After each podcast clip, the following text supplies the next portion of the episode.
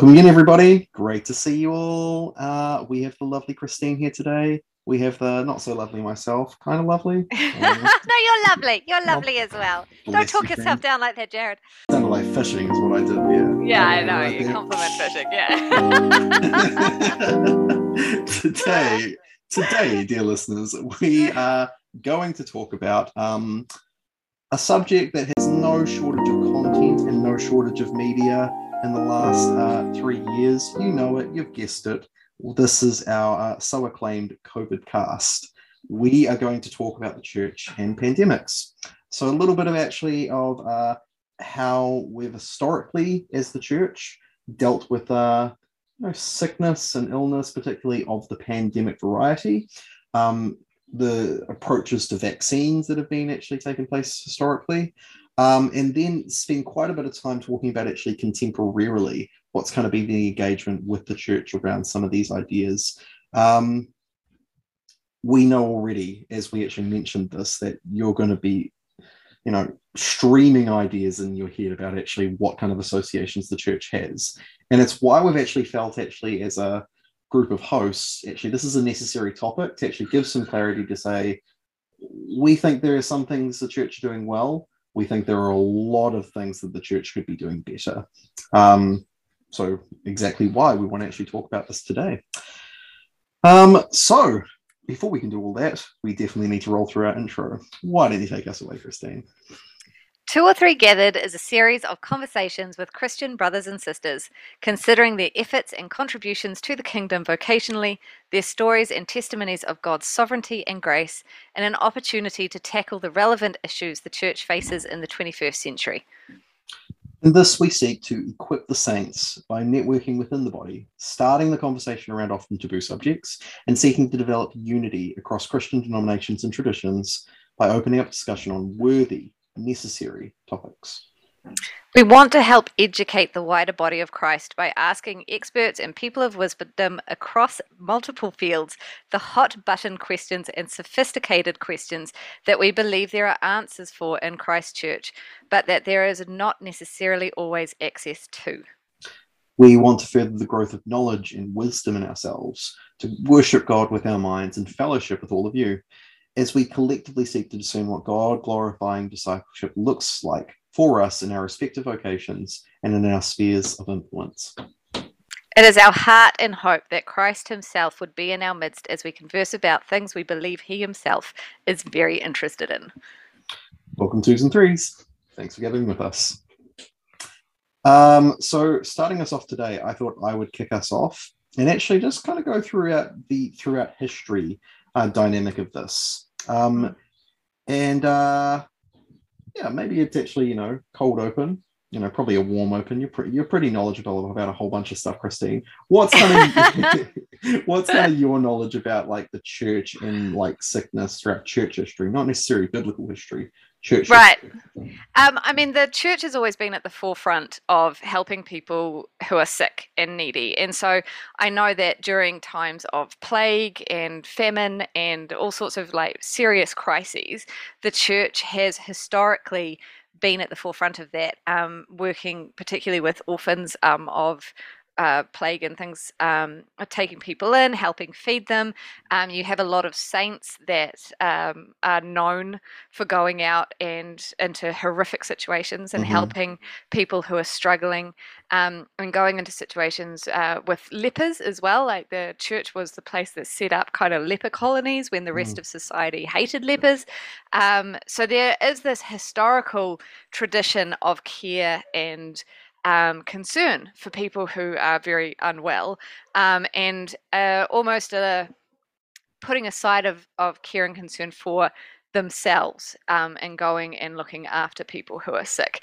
Mm. Um, but there is also, I mean, I know that the church has always got two sides to it. There is also historical stuff around the church not behaving very well and turning people away and shutting their doors on sick people and things like that as well. So there is a kind of um, it's a bit iffy.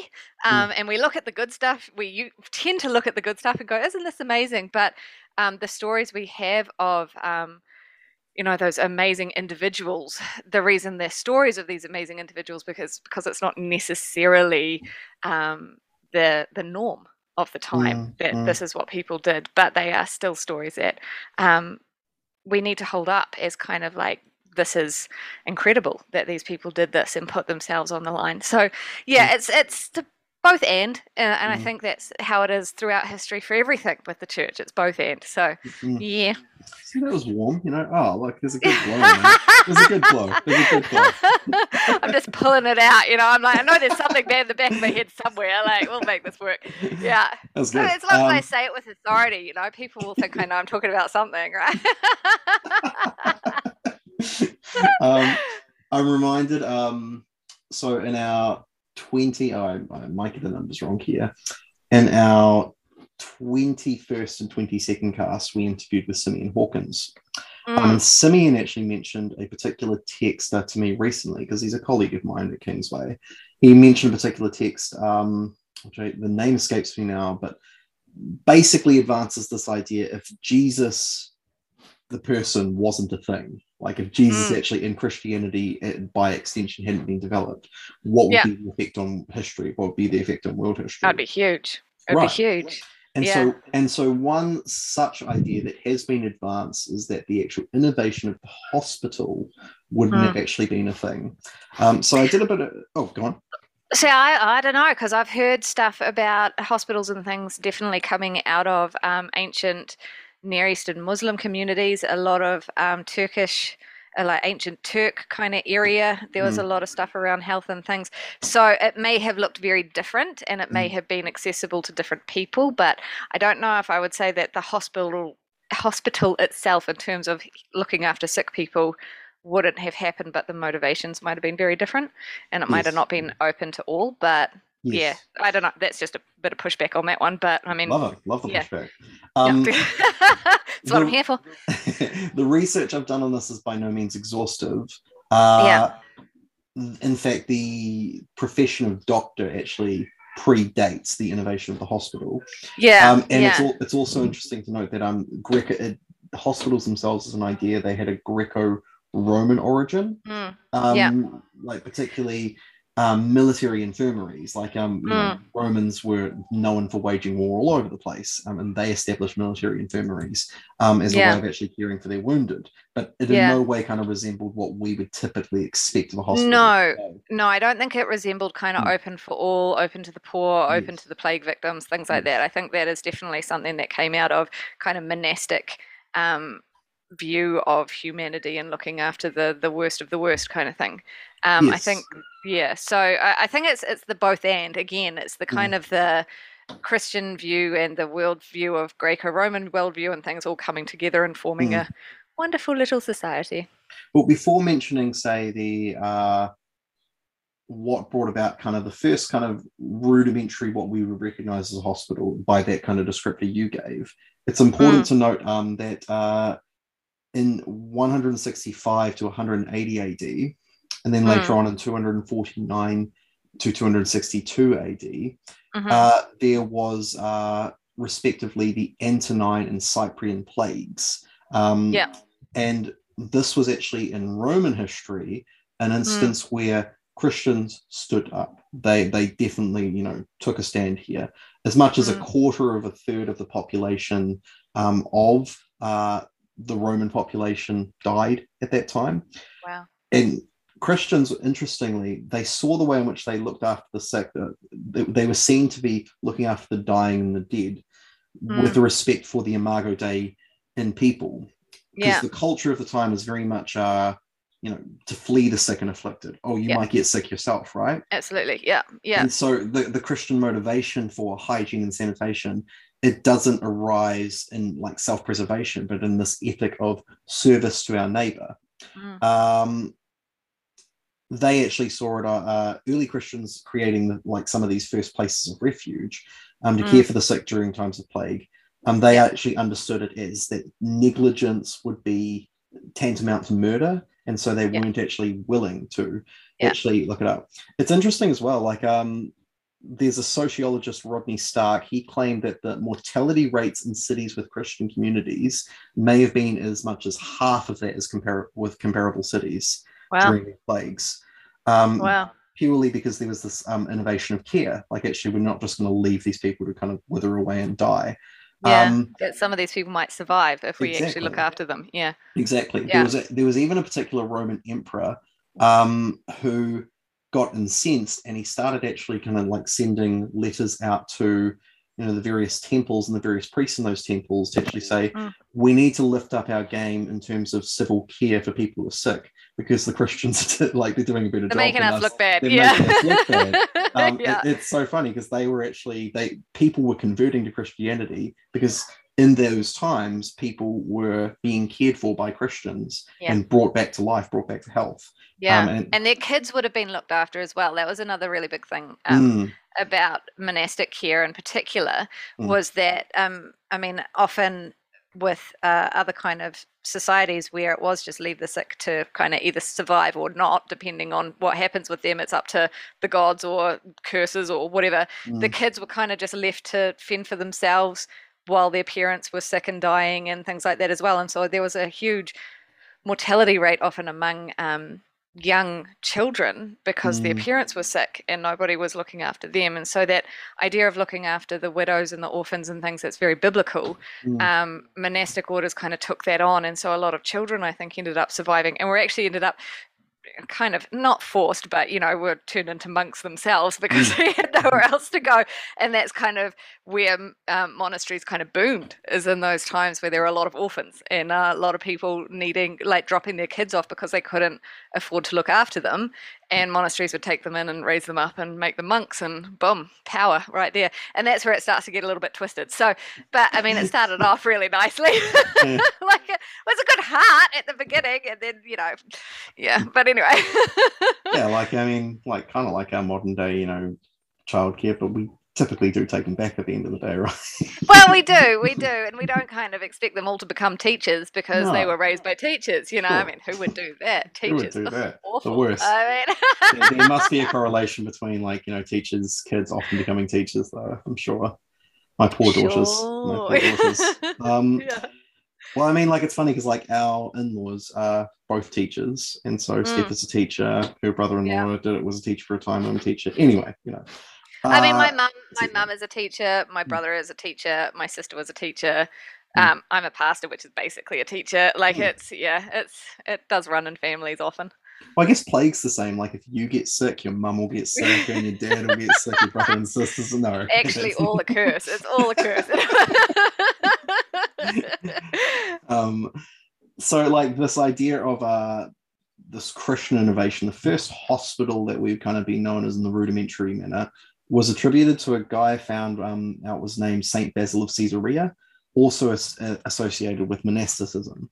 Um, and this was around um, 370 AD. It's kind of a little bit earlier, um, with within what was called um, historically the Second Medical Revolution. No, and they, you know, there has some attribution to actually the political innovations of Constantine. He was a very important mm. emperor. You know, like, like was, love yeah. him or hate him, like he actually had yeah. a significant impact. Yeah, definitely yeah. a significant impact on history. Um, yeah. Not just church history, history, full stop. Yeah. Um, yeah. But it's interesting as well. Like I, I make this as a note here. Quote this from this particular blog. Put this in as we always do. Link in the description. Um, I quote this because this might be picked up on a little bit later.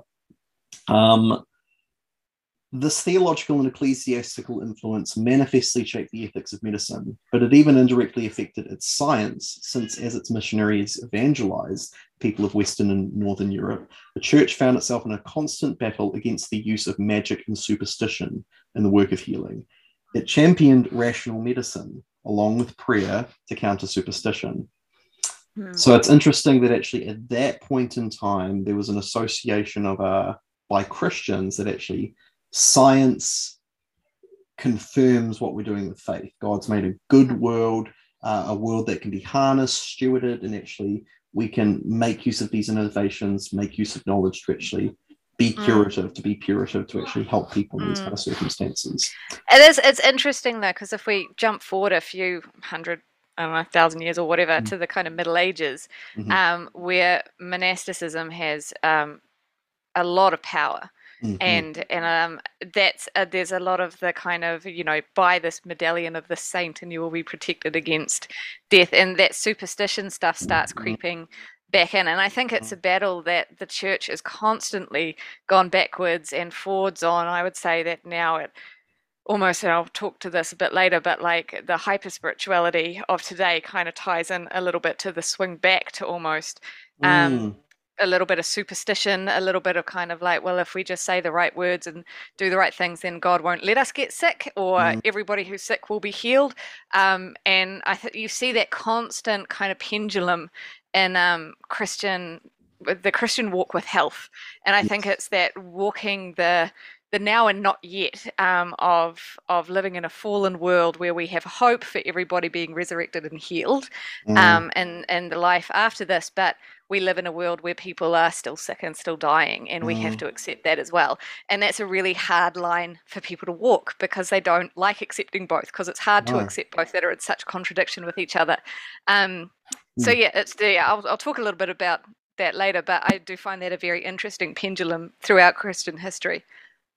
Mm, no, I think that's important to actually note. Like, uh, there's, there's, I wanted to jump down that rabbit hole with you, but we'll, we'll, we'll come back to that. We'll back I know, I know. We could end up talking about all this stuff for hours. I mean, church history in itself is fascinating. Then you throw in all the health stuff, and it just gets, oh, there are so many rabbit holes. So many. What a rabbit so hole. interesting. Hey, yeah, it, love it. it. Should, I just want to mention here briefly as well, like when we're talking about, say, kind of pandemics in history, it would be kind of, I don't want to spend a lot of time on this, but it'd be unfitting if we didn't mention actually the uh, the significance of the Black Plague within history. Oh yeah, Black Death. Yeah. Um, basically, this was just you know the world had never seen uh, sickness of this mm. scale, right? Yeah. Um, it wiped out whole villages. Yes. They're known as plague villages. They could yes. they still dig them up and stuff where there are villages that just wiped out in a generation.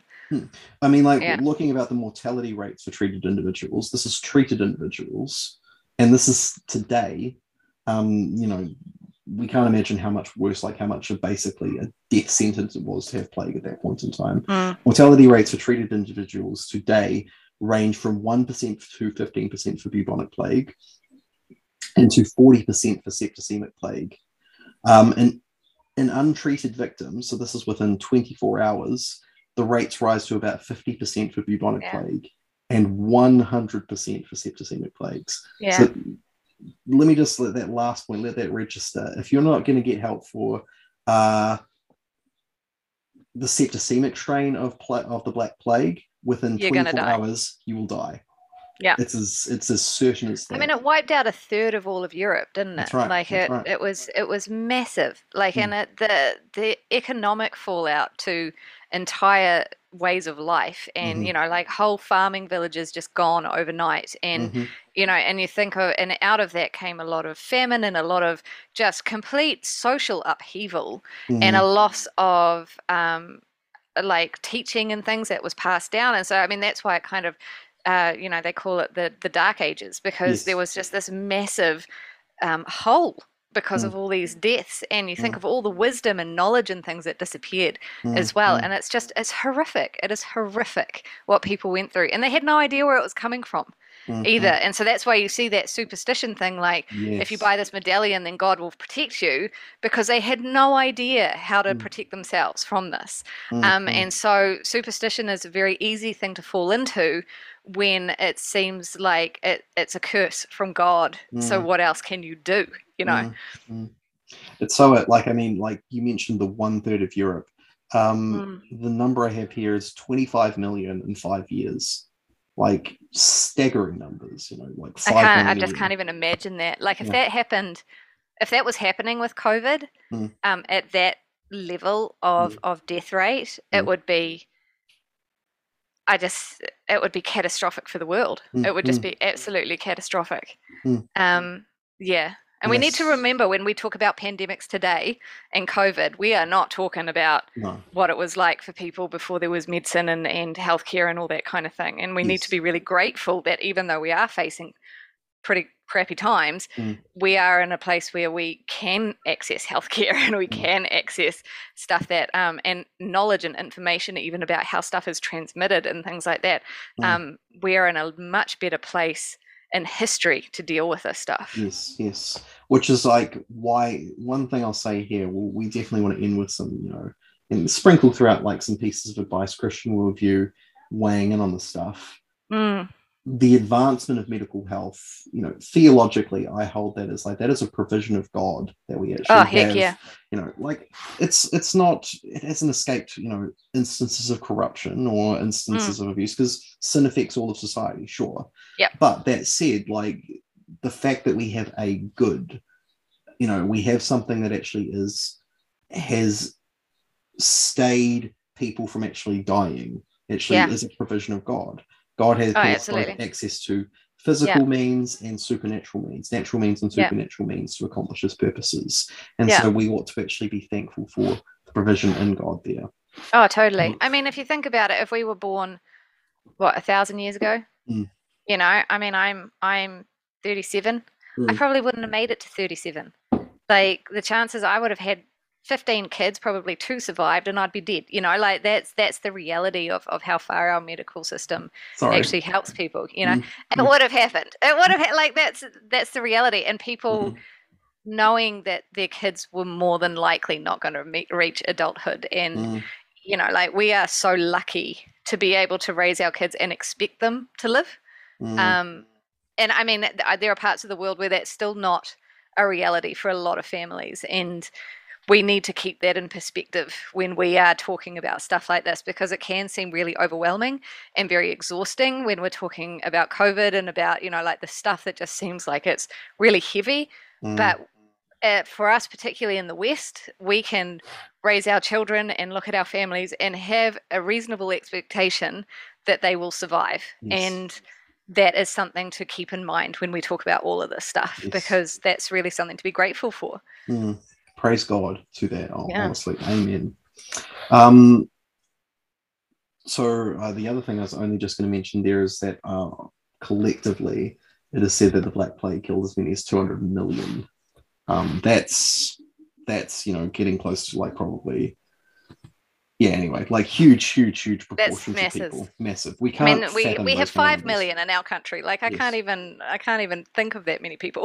well, well, well, even the 25 million before, like um 25 million in five years, we have about 5 million. That's population New Zealand every year. Um, Yeah. In the five years it took to wipe out a third of Europe. Which is crazy.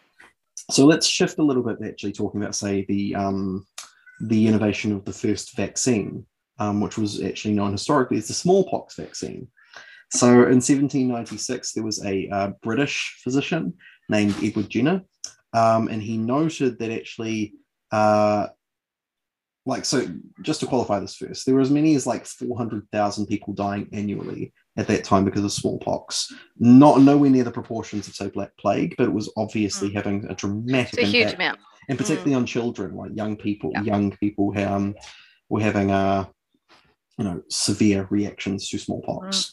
So Edward Jenner noted that actually there were dairy maids who were working with um, cows, um, and they were getting something called uh, cowpox, which is kind of like a a less worse strain of smallpox. Basically, they were getting Right. Yeah. these pussy sores, you know, from working with cows. Um, But Mhm. for some reason, they didn't seem to be susceptible to smallpox. I don't know how he observed this. I don't know he confirmed this, but that's so the history goes. And Yeah. so this part's a little gross, but you know, he essentially what he did is he uh, injected and retracted like a pus from these pox uh, from the women, and Oh, uh, took a small boy and injected the pus into Ah, the boy. It's gross, I know yeah. but found that actually uh, it was curative of smallpox. Um, like it actually prevented, staved off. I mean, it's basically a very, very, very primitive form of vaccine. Yes, I mean, you're introducing it to the body, right? yes, it's like, yes. yeah, So it's like was an early chickenpox party. Exactly, exactly. Inject the pu- off. That's so gross. what poor kid got put up for that one?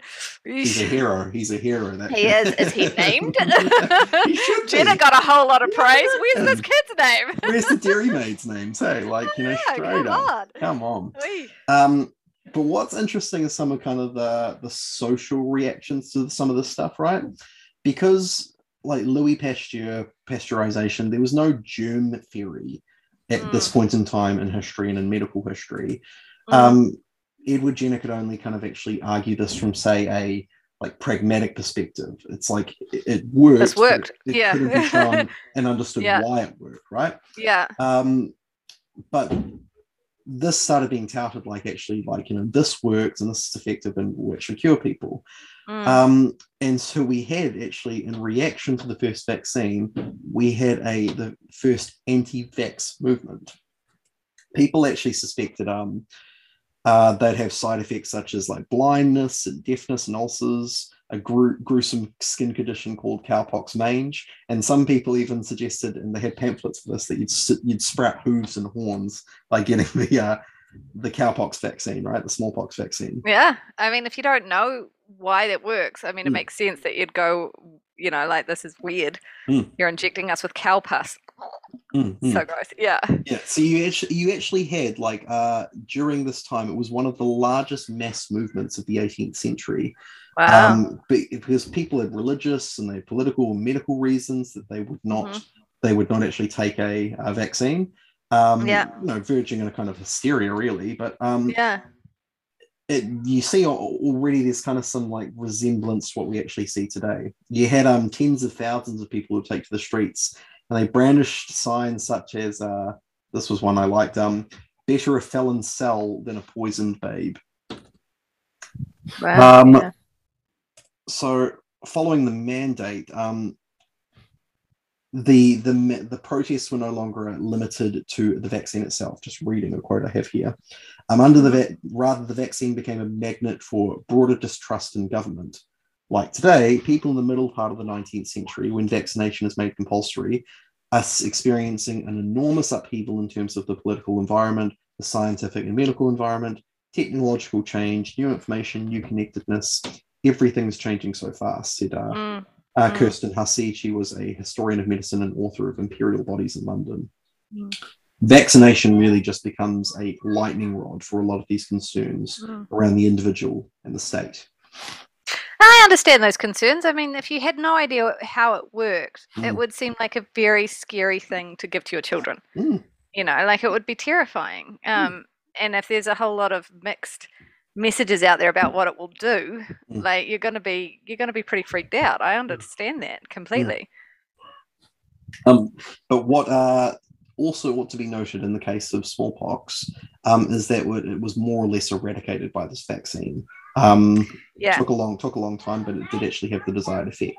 Yeah. Um, jump forward a little bit. Um, it's worth talking about um, Jonas Salk and the polio vaccine, right? Um, Mhm, have you heard yeah. about this guy? I haven't heard about the guy, but I know about the polio vaccine because polio was was a scourge. It was horrible. Mhm. And um yeah. So I mean we still take polio vaccines. That's right. That's right. Yeah. So particularly children were affected by this on a horrible scale. They'd Yeah. You know, paralyzed in, in, in many cases, some cases, many cases, they would die from it. Yeah. Um, And this isn't that long ago. no, that's right. I mean, there are there are people like in our grandparents' age who have had polio. Mm, mm. Um, yeah, it's- it scars, was- right? Like some Yeah, people yeah, scars, and some of them like um had to relearn how to walk. Mm. Um, like or they'll have those big iron compression chambers that they right. would put them in, and yeah, I mean, this is this is all kind of public record that you can go and look at photos because Mm. it's well only in the 1950s, 60s or something it started being Mm. eradicated. Um, what's particularly interesting about the Salk vaccine is that he chose not to patent the vaccine or seek any profit from it because he actually thought like I can maximize distribution. It will get out there. More people will use it if I don't try to seek any kind of compensation for it. And his idea, is I approve of that. I love that, right? and his idea yeah, worked. that's amazing. Um, yeah. Um, people, there was um, one particular institution that tried to actually get a patent on it, but um, the particular approach, it was like, it was too novel to be able to actually say, oh, this is something, this is distinct. Like, you know, Mm, anyone right, could yeah, do yeah, yeah. this. And Yeah. so, like, uh, essentially, he, what he wanted to happen worked. Um, Mm. Quoting from the, the Golden Source Wikipedia, an immediate rush, of course, an immediate rush to vaccinate began in both the United States and around the world. Many countries began polio immunization campaigns using Salk's vaccine, including Canada, Sweden, Denmark, Norway, West Germany, the Netherlands, Switzerland, and Belgium. By 1959, the Salk vaccine had reached about 90 countries. Um, in less than 25 years, after the release of Salk's vaccine, domestic transmission of polio had been eliminated in the United States. Wow. Yeah. Which is like Yeah. crazy to think that it was um yeah, basically in uh, 1955 is when he Yeah. actually first made it available. Yeah. Um crazy to think that it was that successful. I Um, mean, we, he- we give we give polio drops to our kids now Mm, because it's and and you don't see polio in the community at all. Mm. Um, but if we stop giving it to the kids, it may come back. yes, that's true. You know. So at this point, it's worth it's worth noting. Like we see, obviously, the smallpox vaccination work. There are other vaccines that actually uh, had, you know, more or less success. Uh, The polio vaccine; these are certainly touted as two very successful vaccines. Mhm. So you know, we're looking at the history, we're looking at the record, and thinking, say, well, where does some of the skepticism originate um, from today? So there were two particular sources that a lot of um, anti-vax rhetoric and sentiment really stems from today. Others as well, um, but in 1982 there was a documentary on uh, DPT, the DPT vaccine. It's called um, DPT Vaccine Roulette. Um, just see if I can dig this up for a second. And DPT stands for uh, diphtheria, pertussis, and tinnitus. Uh. Right. Tetanus. Yeah. Yeah, tetanus. Um, so in this particular documentary, just a second ago, forgive me. Um, that hi- this documentary highlighted stories of patients and doctors claiming that children developed seizures and permanent brain damage after this vaccine. Um, Was that true?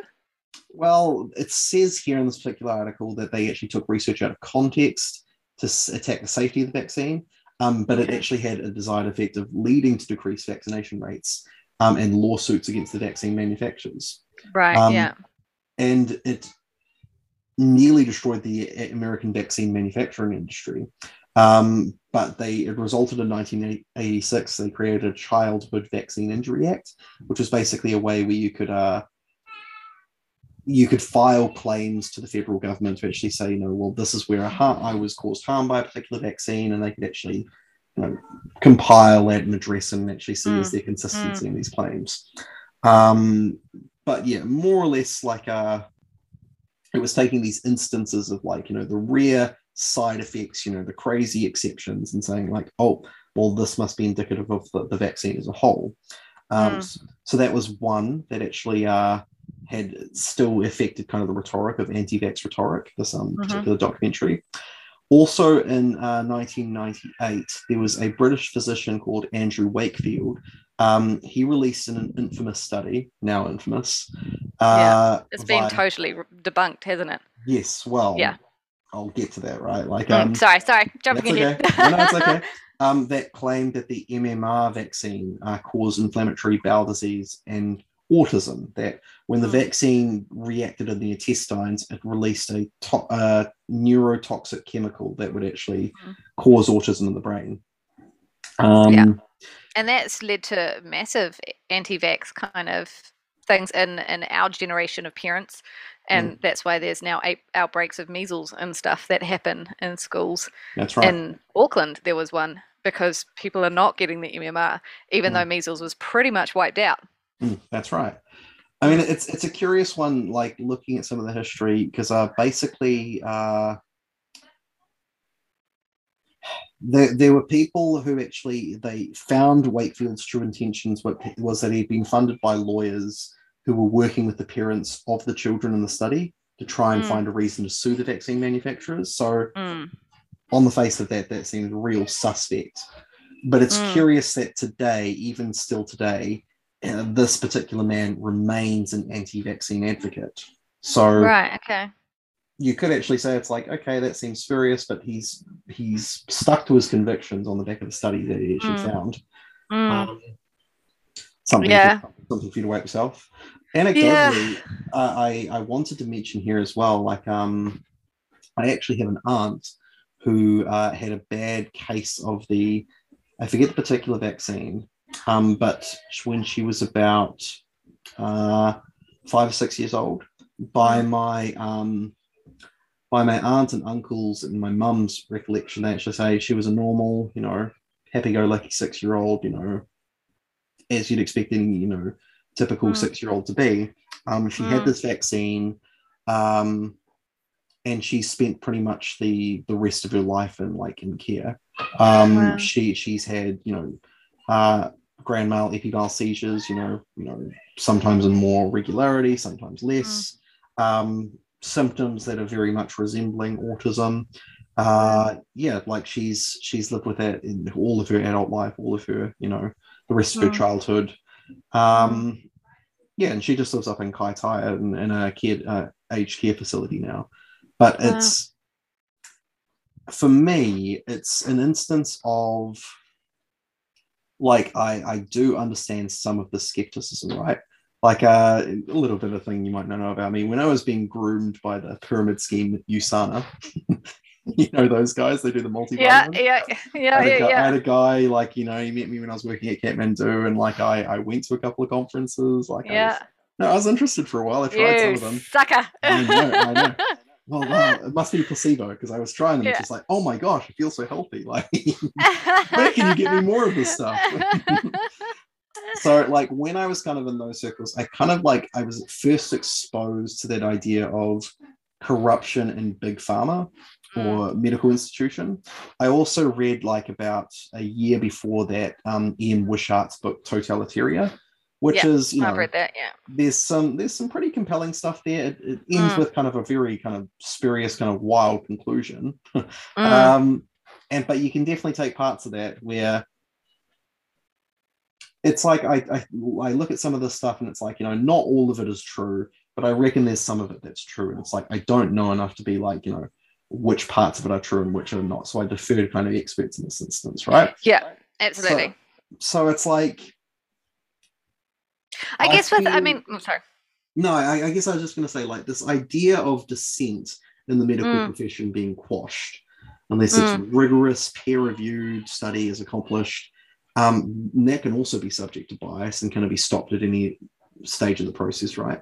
it's Mm, kind of mm, stuck with me and it's why like i have skepticism about uh these vaccines and the associated politicization of all although Yeah. i don't doubt that by and large good work is done right? Yeah, it's- yeah. it's like you know it's everyone had to make the moral decision when the, the you know the vaccine mandate came around in new zealand when the vaccinations like drive campaign was ramping up to actually Yeah. say will i choose to get vaccinated myself or not I didn't necessarily, well, I didn't have a problem with vaccination as a concept.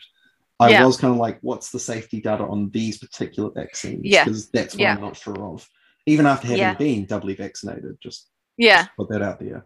That's how I feel. Yeah, so am I. Yeah, yeah. I'm Mm. I'm double vaxxed and Mm. um, was quite happy to do that at, at the beginning. And I, but I think we would be naive to think that medical professions cannot be corrupted, No. um, and that Yes. pharmacy professions cannot be corrupted and are not in it for yes. money.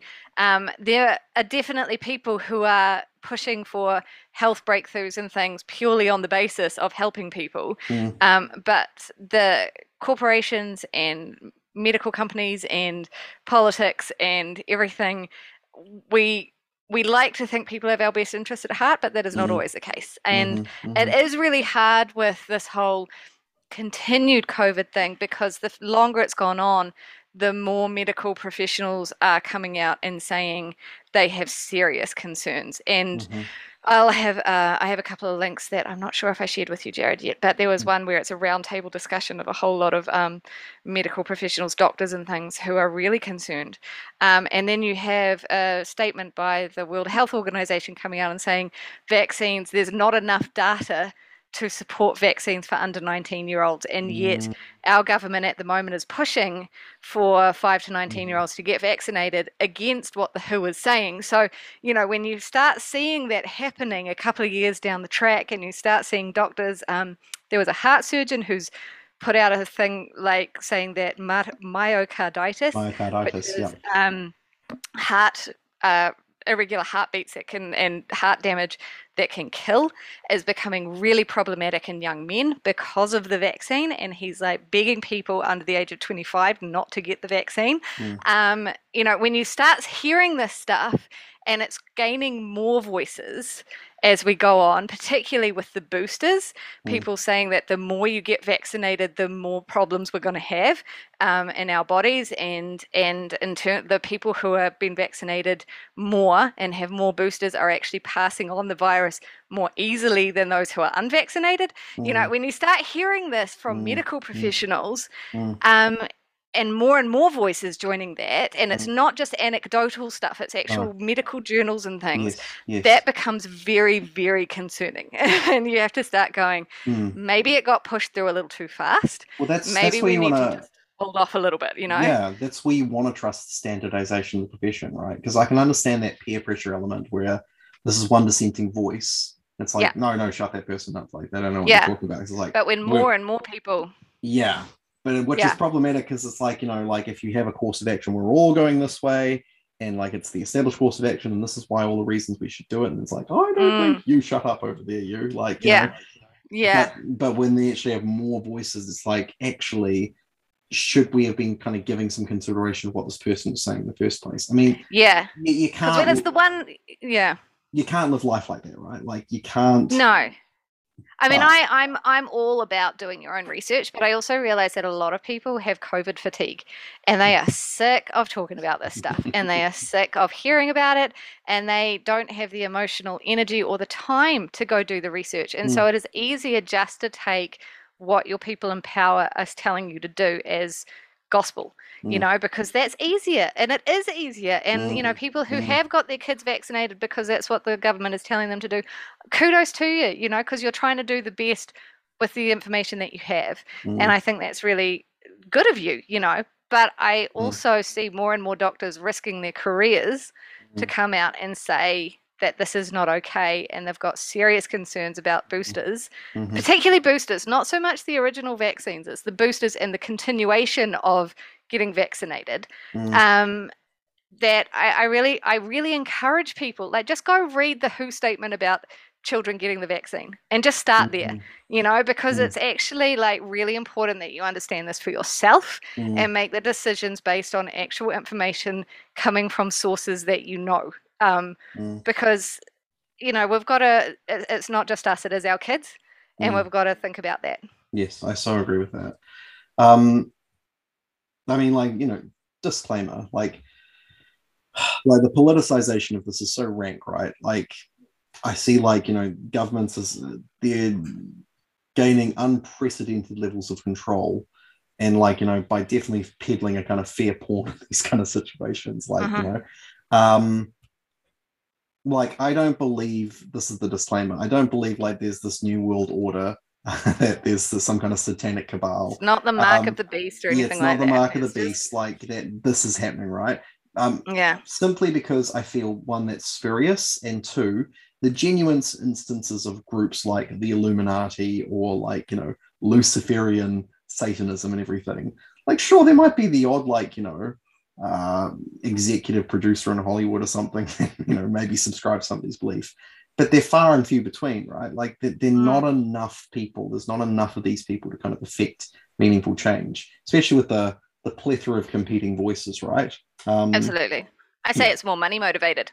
I would yeah. say it's less superstition and way more money, you know. Yes, and I know, yes. I know, uh, Luke and I were talking this morning about how New York churches are being offered a hundred to two hundred dollars per person that they can convince to get vaccinated in their oh, congregations. So gross. Um, up to two hundred thousand dollars per church is available. And I'm thinking, well, now the money is now politically pushing churches to. Mm-hmm do things that may be against their conscience. And if you've got a church that's really struggling, it could be very easy for somebody to be seduced into that. And I'm not saying that those mm. pastors are evil or anything like that. I'm they're saying human. that they're human and mm. often between a rock and a hard place. And I'll yeah. talk a bit about that later. But mm. it's um it's there's a lot of money in mm. vaccines. You know, like Bill Gates has been um, coming out and saying, "Oh, there's going to be amazing growth in the vaccine industry, and yay for them," kind of thing. Like, I mean, there is money to be had money. here. There's money. Money. Yeah. Caleb was telling me, um, I think it was Caleb, that um, the person, you know, basically on this important board in the states for you know, media. You know, media in the states. You know, there's this uh, there's this great conglomerate who basically own all the major media, media Mm, companies. mm, mm. the They're like States. big. Yeah, Yeah. and they own all of them. Yeah. And so there's um there's a person on the board on that particular board, Mm. and then there's a particular person who's on that same person is on the board of Pfizer, the Pfizer vaccine. It's like Yeah. Basically people are con- you know putting it out there. It's like is that not a conflict of interest? Yeah. I feel like there's Oh, a conflict totally of is. interest, Yeah. And then Yeah. you've got, uh, particularly in America, and American politics Mhm. has a huge impact on politics worldwide because we see what's going on in America, and then people will start doing protests in New Zealand for Black Lives Matter when it didn't actually impact New Zealand whatsoever, that particular movement, even though, you know, like just anyway, um, you know, American politics causes problems around the world, right? Mhm. And and there are lobbyists in American politics who have a lot of money. So they will be people from Pfizer who Mm. have so much money, who will be going to their senators of their region and saying, We will give you millions of dollars if you push what we're selling. Mhm. And and so they'll push it through government things and Mhm. all this kind of so there is masses of money to be made. Mhm. And because if it goes through in America, then it tends to have a trickle down effect in a lot of other countries, particularly Mm. New Zealand. Mhm. And you know, we've just got to be really careful and follow the money. Mm. That's what I was like. Follow the money. what I what I don't understand around some of this is like uh so like when COVID was first like you know on the scene, right? Back in 2020, early 2019. Yeah. it- there was predicted that it would be like a seven to eight percent fatality rate from the Yeah, and there were videos of people dropping in the streets in China and just dying like Yes. like death kind of deaths. You know, Yes. like like I have none some, of that's happened. No, I have some numbers here from um uh my dear dad podcast number 10 for those who are interested um but he particularly Latent pitch. he, um, he put a particular uh, he put a particular article up and gave a summary on his Facebook page. He also has a website which he runs articles off of interest. Um, he said here that actually, when COVID first hit in 2020, there were estimates that it could kill as many as 490 million people worldwide and 350,000 in New Zealand. Almost all of our early responses were based on these numbers. Um, we now know that these numbers were completely wrong. The global mortality death rate from COVID has been about 5.5 million, 3.5 million in 2021. And that means that COVID kills at a rate which is slightly higher than one hundredth of the rate based on our strategy. Mm. Um, and most of those are people with comorbidities. yes. They are, it's yes. not killing people who are healthy, Mm. fit, you know, young. Like that's not who it's killing. There are the odd outliers on that Mm. one, but it is Mm. mainly people with comorbidities, and Mm. we've got to remember that as well. We've Mm. also got to remember that when it comes to COVID statistics, it has now been proven that if somebody has a is killed in the states by a gun, they will test Mm. the body for COVID, and if the COVID test comes up positive, it is actually put down as a COVID related death, even if it's like a gunshot wound to the head. So we have to be aware that there is monetary gain for hospitals Yeah. to say that there are COVID deaths happening, Yeah. um, particularly in the States. Mhm. And you can look this stuff up. This is not tin hat bunker conspiracy theory stuff. This is actually legit. We'll get that. We'll um, get to that. yeah, we'll get to that. But so just just be aware that even those statistics that we Yeah. have could be inflated They could. Beyond what is actually the reality. And so at the worst, it's kind of like 5.5 million people. Yeah, like uh, I mean, the the response with lockdown last year in New Zealand, uh, uh, in you know most of the countries around the world, Mm, that was appropriate because we didn't know. Like ten had no idea. Yeah, Mm. ten percent mortality rate is like end of days proportions. Like this is like Ah, biblical plague proportions, right? Absolutely. If 500,000 people dropped dead in New Zealand, that would be economically disastrous for us. Mhm, Like mhm. it would be just horrendous. It would be every family in New Zealand would have somebody who had died. Think like- economy, think about the economy. Well, no, no, but it would it would have been like it would have been horrific if Yeah. that many people had died in New Zealand, and we are a Mhm. small country, so that kind of number is like massively, Mm. You know, like powerful when it comes to just running our country. Yeah. Um, and when we saw videos of people falling down and dying in the streets, that's what we thought was going to be happening. Mhm. I don't know; those videos have disappeared, and Mm. nobody talks about them anymore. But no, no, yeah, it's, it's all very, very Mm. interesting. very interesting. That's when my little tinfoil hat comes out. No, no, no. no, I'm not a conspiracy nut. I got double vaccinated. I'm all about, you know, being careful and following, like, particularly masks and things like that, and Mm, caring for the vulnerable and blah, blah, blah, blah. Mm. But I'm also like, be aware that it's not always what it seems. Yeah, be discerning. I think is the Yeah. is the biblical Do mandate your there, right? research. Yeah, Yeah. It's um like the the morbidity rate is kind of expected to be closer to like one one point seven three percent now, um, which is oh, what's the other? You mean the mortality rate? Yes, the mortality rate. Sorry, yeah, not yeah, yeah. comorbidity. That's right. Yeah, Good yeah, to clarify that. yeah. Um, like uh, another point that actually uh, Dad mentioned here, uh, there's being about 5.5 million around the world. While that's still a lot of people, it actually is. makes COVID just the fifth most serious cause of death in 2021. Yeah. and And I, four- I know. the sorry. I was just going to say the four more serious causes of death that year killed 42 million people worldwide compared to that Wow, that's- 5.5 million. And we are not. I want it to be very clear. We are not minimizing No. the the horror and the grief that families who have lost people to COVID have gone through. Um, I mean, I know a family I'm very close to. Their father has has died recently because of Mm. COVID, and Mm, and you know it's it's horrific and it's uh, a lot of these people are dying alone because their Mm. families aren't allowed in to see them and there's a lot of fear and um, families are being ripped apart by this and Mm. we are not minimizing that at all when we are talking about this we are not Mm. saying that it doesn't it's only 5.5 million people that's still the Mm. population of our country like that mm, that's mm, mm. that's huge. That is a lot of people and a lot of families, and we are totally grieved that that Mhm. people are facing that. But we have to be also realistic about what's happening, yes. um, and and the truth of what's being said and where it's not truth as well. Mm, mm. Um, and I think like that's probably a point where you have some uh, points that you want to raise here, Kristin, and you want to actually make here, and uh, I can take the back seat and just you know put my hands up. And Yeah. no, but it's it's relevant here. Like it's a good segue to actually addressing well what's contextually going on. Um, Yeah. Yeah. I mean, contextually, it's it's so in in my sector. So I'm a pastor. So I work with people um, through my church, uh, tibchurch.com. Just saying, putting that out there. the Um, invisible body. yeah, the invisible body for people who are not seen or cannot get to their church and so are Mm. not visible as part of the body. Anyway, um, the people I work with uh, tend to have illnesses and illnesses that, when it comes to COVID, is very scary um, because. I, I know people who are living in places where there are a lot of anti-mask and anti-vax things going on, and they have uh, illnesses that if they contract COVID, they will die Mm, um, and it's just their reality. And so they aren't able to leave the house, and that is really scary for them. And so we have to be very aware that when we talk about this, it's there is a lot of genuine fear out there for the people who are most at risk Mm. um, and and most vulnerable to contracting this disease. Mm. And I think that's really um, where the church comes into this mm, because we are called to be with the most vulnerable. So what I want where my heart is and where my a lot of my research around this stuff has been is around church and how are we um, responding to Mm. COVID and and what are we doing? So it's particularly in the New Zealand church because that's where I have most of my contacts.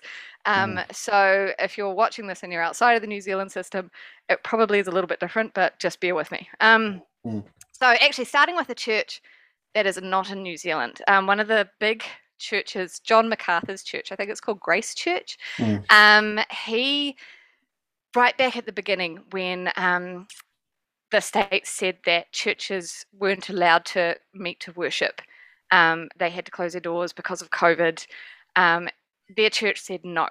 They weren't going to do that Mm. because Christ, not Caesar, is the head of the church. And they have a whole, we'll put the link up, but they have a whole um, statement about this where basically it uh, basically says, you know, because Christ is the head of the church, not the state, therefore the state has no right to tell us how to worship.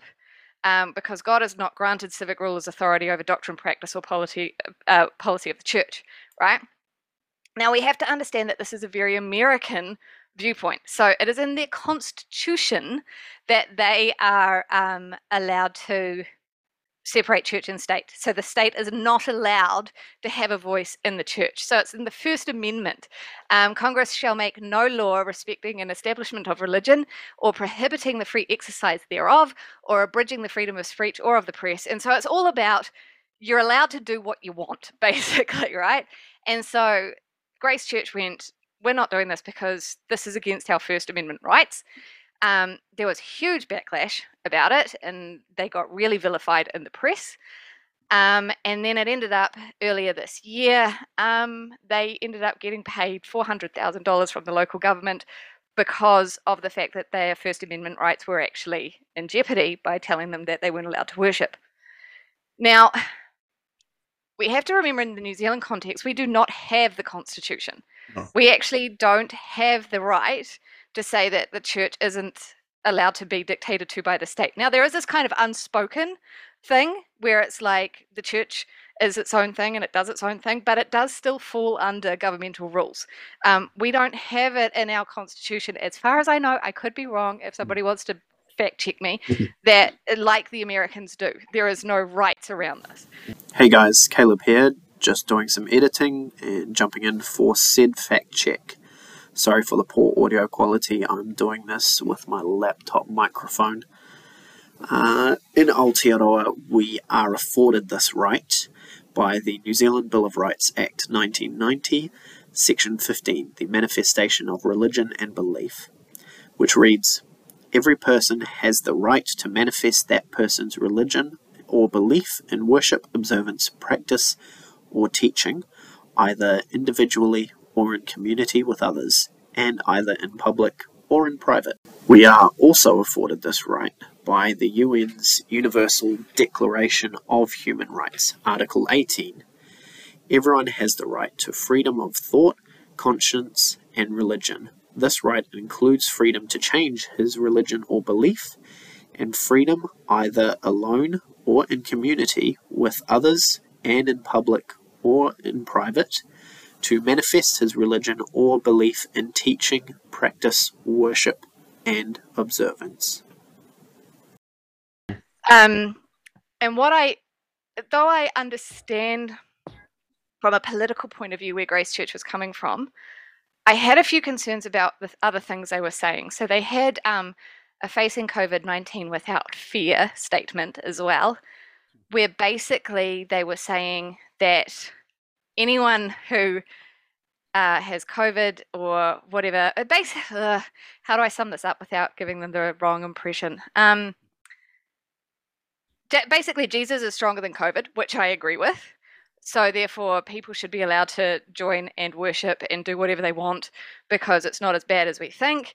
Um, John MacArthur also came out and, and talked about fake pandemics and all this kind of thing.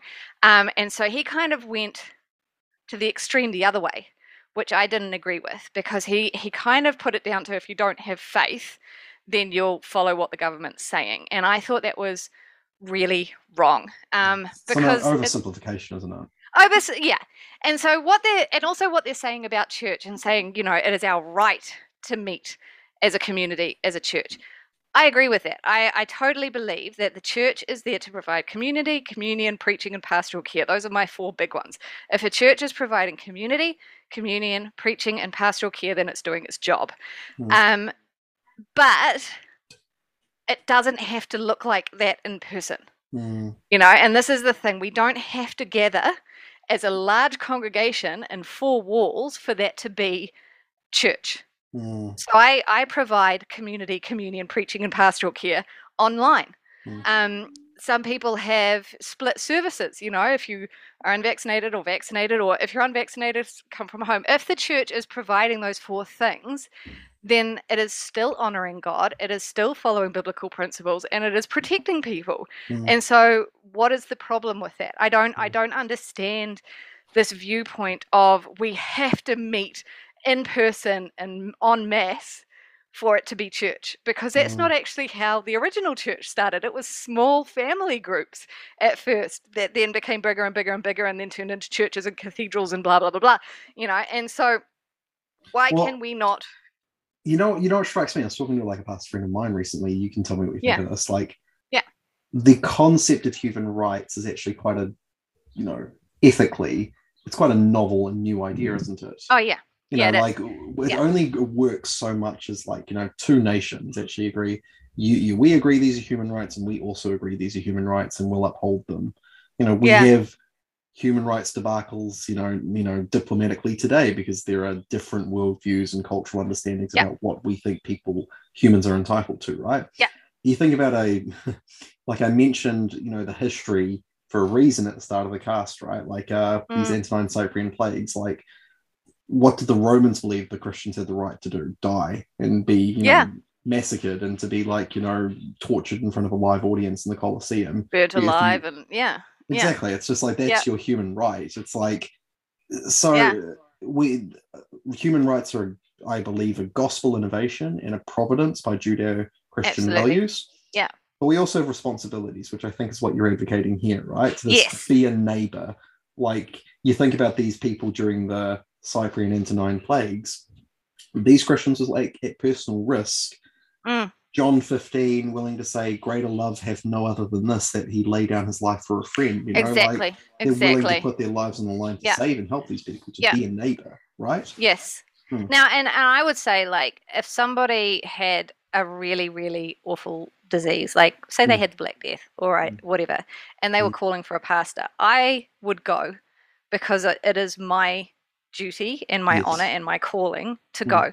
I would not invite them into a mass congregation Mhm. to come along because, hey, you shouldn't be afraid because people who follow Jesus shouldn't be Mhm. afraid of illness. Mhm. That is such crap. Like, and I have heard that from people I love and respect being like, anyone who's sick should be allowed to come to church at any point because, you know, they should be there for prayer and healing and we shouldn't be afraid. The fact is that God doesn't always supernaturally heal people, that medicine is there to help heal people, and mm. actually bringing them into a congregation when they have a really transmissible disease is totally unbiblical to my mm-hmm. point of view. Leviticus has friggin' hundreds of laws about keeping their community safe from people who are ill and all this kind of thing. You know, that's back in the mm. day. And then, I mean, well Jesus before has June come, theory, yeah.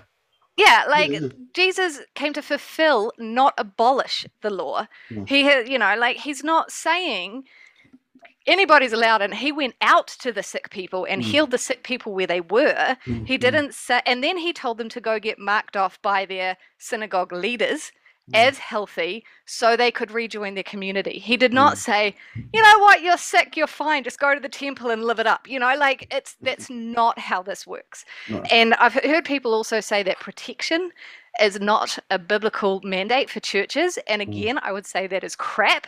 I would say that protection of life is is a massively Christian fundamental ethic Yes. that if we are willingly putting people at risk in our congregations, knowingly doing so, then we are failing in our job as church leaders. Mm, And I think it is disgusting to suggest that we should ignore that because it's not biblical. Protection isn't biblical. I think safety and protection of of vulnerable and of our com- communities when it comes to health, particularly when we have so many more people on this planet with so many more illnesses, mm, we need to take it seriously, you know? mm, mm. Now, say somebody, it's very different if it's a non transmissible disease. So, if like you have AIDS or something like that, right? Like uh, you can go to school, I believe, if you're HIV positive, but Mm. it has to be uh, logged with the school to say that you're HIV positive. So, if there is some kind of cut or something, people are aware so that if there is any kind of blood contamination, people are aware. But there is not allowed to be discrimination against a child for having being HIV positive. no. No, Exactly, if you came to my yeah. church and you had AIDS or you had HIV positive, I'd be like, fine. It's not like you're just breathing the air is going to give other people AIDS. Now, when people Mm. believed that that was the case, it might have been understandable for people to be like, I will meet you in your home. Please don't come to our church. You know, it also might have been different when internet wasn't a thing and community couldn't be, and, and church services and all that kind of thing couldn't be done online it might have been a little bit more difficult to advocate for separation of of people out of the church when they're sick, you know. But then that's why you have hospital chaplains, and that's why you have pastors visiting the sick. It's not the sick visiting the church; it's the church going to the sick. Mm, Um, so yeah, so we have, I'm kind of getting all over the place now. But so I get I get quite fired up about this because I know a lot of, I've I've heard a lot of people talk about, um, you know, unbiblical churches recently, or pastors who are um, not being spirit led, they're being people driven because they are following the traffic light rules or Mm. whatever. And Mm. I get really fired up about this because as soon as we start pointing the finger and saying, you are not doing this prayerfully, you are not doing this biblically because you are choosing to run your services different to what you've done in the past, that is is just getting into stuck into like uh, dogma and into not dogma I'm um like kind of uh law based it's law based it's like this is how we have done church. This is how we've always done church.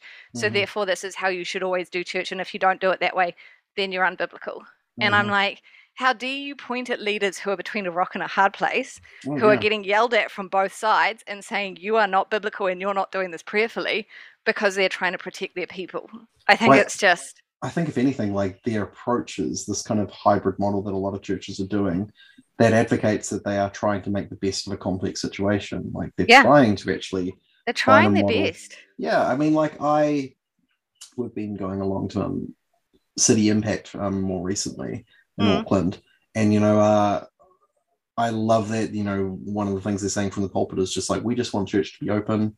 We want as much as possible for people to be able to attend church, to fellowship in Yeah. churches, like, and so we will do what we can to actually make that possible. You know, like. Yeah. Um, I think that's the important thing. that We can agree to disagree around some of this stuff, but actually, I mean, it's also you've got Mm. to remember if we're even if we're being cynical, yes, churches get more money from bums and seats because people feel more inclined to give money when they're actually in a church building than if they do if they're watching a service online. Mm, So. I really don't feel like churches are going to be trying to push people out of church. No, You know, if we're sure. going from a cynical point of view, like they wouldn't be doing it from that point of view either. But well, I and I think giving different services, you know, I Mm. mean, I started up my church before COVID even happened because people weren't being able to access church. yes, Um, and so when people start going, oh, I can't access church because COVID and because, you know, I'm unvaccinated, I'm like, okay, but it was your choice not to get vaccinated, and that's fine. Mm, But we also have to live within the consequences of that choice. But you Yeah. can still access church. You Well, are I- still able to.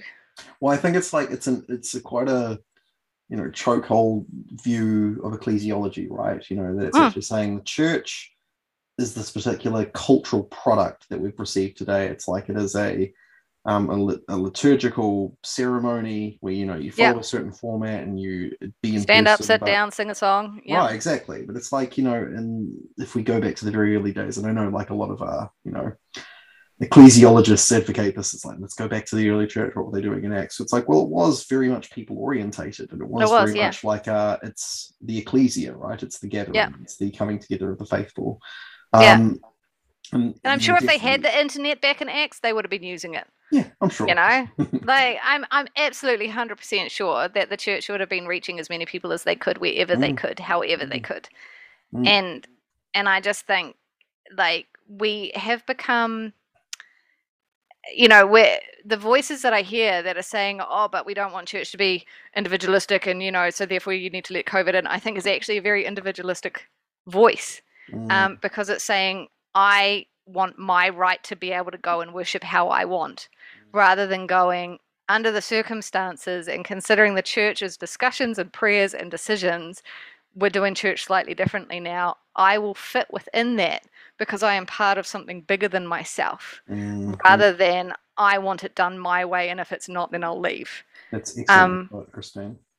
And I think, you know, we don't go to church just for us, we Oh, go for our community. mm, and and we need to respect that community and we need to love that community and sometimes that means that we need to be worshiping with that community in a different way mm, and that's Mm. okay it's mm, okay to do it that way mm. um Well, like one of the things I note, I mean, it's interesting being like in a microcosm like Kingsway, right? You know, fifteen hundred students, you know, attached, you know, churches and communities. Obviously, it's a it's a reflection of Christian culture, is what I'd say. Yeah. You know, like under a microscope.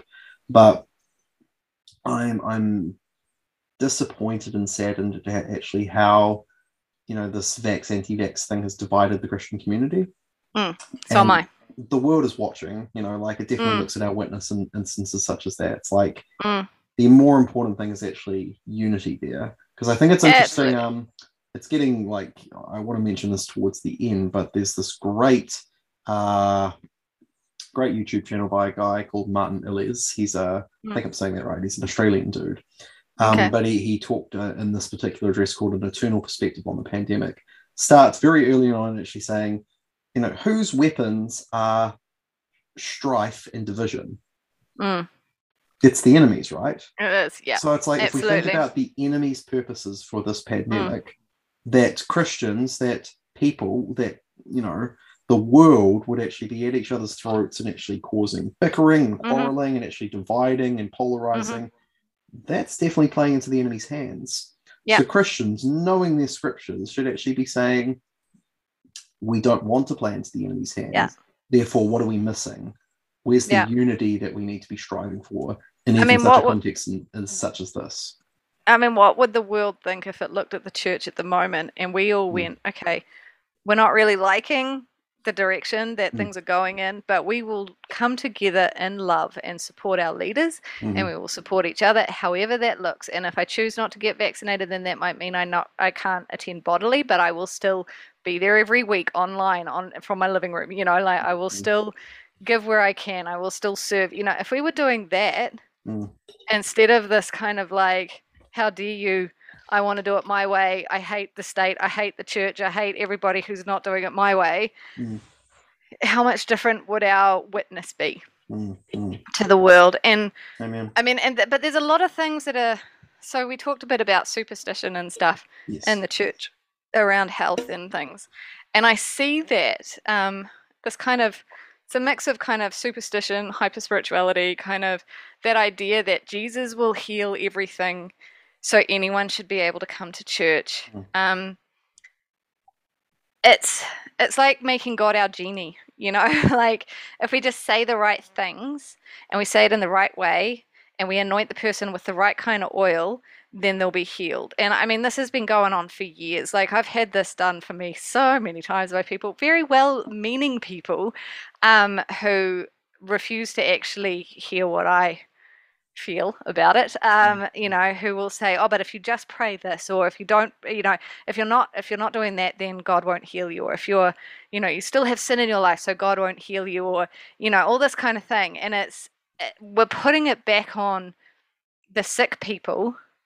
to to be healed by Mm. god and if not then it's their fault. And Mm, and I, I'm seeing that in in this kind of hyper spiritual, I superstitious view of like, well, God will overcome COVID, and it's like, well, God didn't.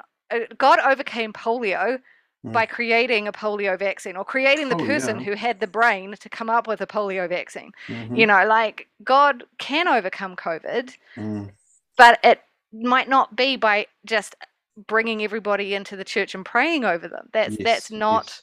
ever how it's worked you know like jesus was literally one in a million you know like and everyone he touched got healed and that's fantastic but Mm, you know that's that's not how it works and Mm.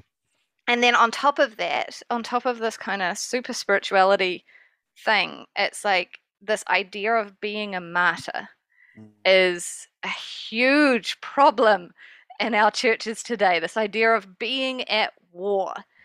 We are not at war, and we are not called to be martyrs. We are called to be saints. And if that leads to martyrdom, then it does. But we are Mm. not called to go out on our little crusades and mm, be like, I'm going to stand and fight as a lone warrior. You are never called to be a lone warrior. I am talking Mm. to whoever is watching this who needs to hear it. God did not call you to be a lone warrior. He called you to be a part of a body. And that body fights for God. If mhm, you are going against that body, Mm. then you are fighting against this thing that God created mm, to be his warrior. mm, You are not the warrior at that point. yes. You know, now I, I do know that the church gets it wrong. Like, I am not saying just follow your leaders because they're all perfect, because that is not true as well. But what I'm saying is, in, in very extreme times where there is a lot of stuff going on, when you start fighting against the church, when there's already bigger issues happening, Mm. you really have to stop and look at your motivations. yes, yes. And you really have to stop and look at your biblical concepts and understandings of what is going on Mhm, because God has called you to be part of a body that Mm. shows love, not a warrior to fight your own battles against that body. mm, So like I this this and that idea of being the martyr has really got caught up in kind of spiritual circles. Um, you know, Brian Tamaki is flipping boss at being the martyr at the moment, right? So Yeah. Brian Tamaki is head of Destiny Church. Um, he calls himself Bishop Brian Tamaki. I don't see any authority for him being called a bishop, so I just call him Brian Tamaki. But you know, we'll call him bishop if I need to. I don't want to cause any issues. But he um, was charged under the Public Health Act for attending COVID protests, um, which were all anti-mask ones, and Mm. then he repeatedly breached his bail conditions because he continued to attend protests around New Zealand. Um, now, I had a, a few issues around him being uh, restricted from attending protests because I don't know if people, like particularly church leaders and stuff, should be restricted from attending protests because I do think protesting should be something people are allowed to do in a democratic society Mm. if it's peaceful.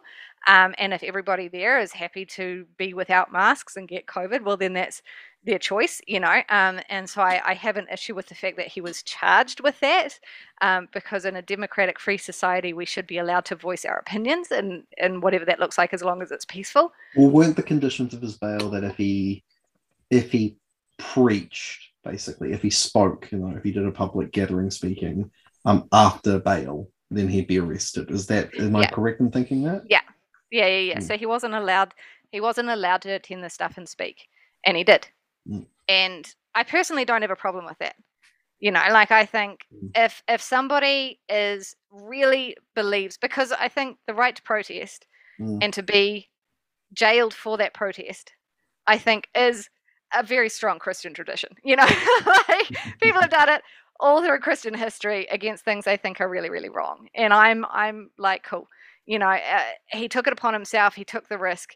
He went to prison, um, or he got fined or something for that. Did he end up in prison? He's in prison now. Yeah. He's in prison now. Okay. Mm, mm. So I don't I don't like that in a democratic society somebody can be in prison for a peaceful protest.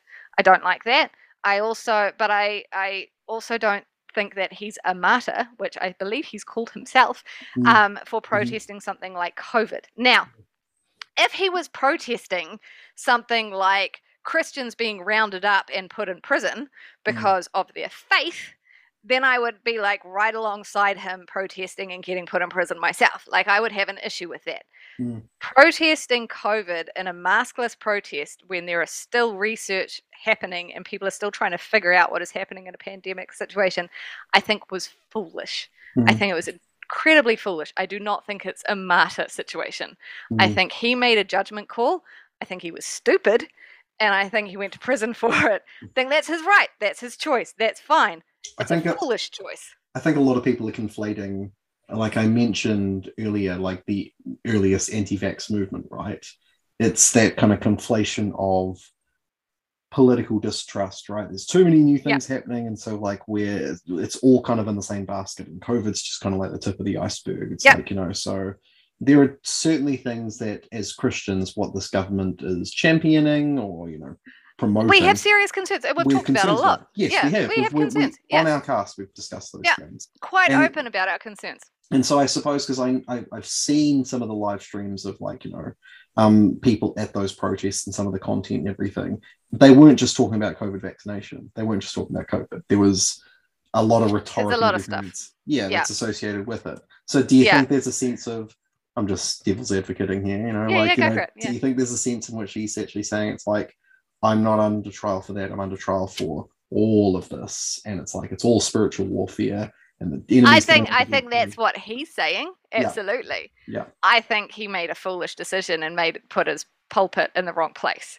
Hmm. Um, but then I think that that is happening with a lot of people who are choosing to be unvaccinated. The number of Oh. people I've heard for who are unvaccinated who are saying we are at war um, is quite scary because most of them are Christians um, that I've heard say that, and this idea that we are in a spiritual battle Mm. um, now, I believe that we're in a spiritual battle every day because we live in a fallen world that Mm. we hasn't seen the full return of Christ yet, and Hundred percent. so you know we live we live with that on a day to day basis. COVID is an illness; it's not a spiritual battle.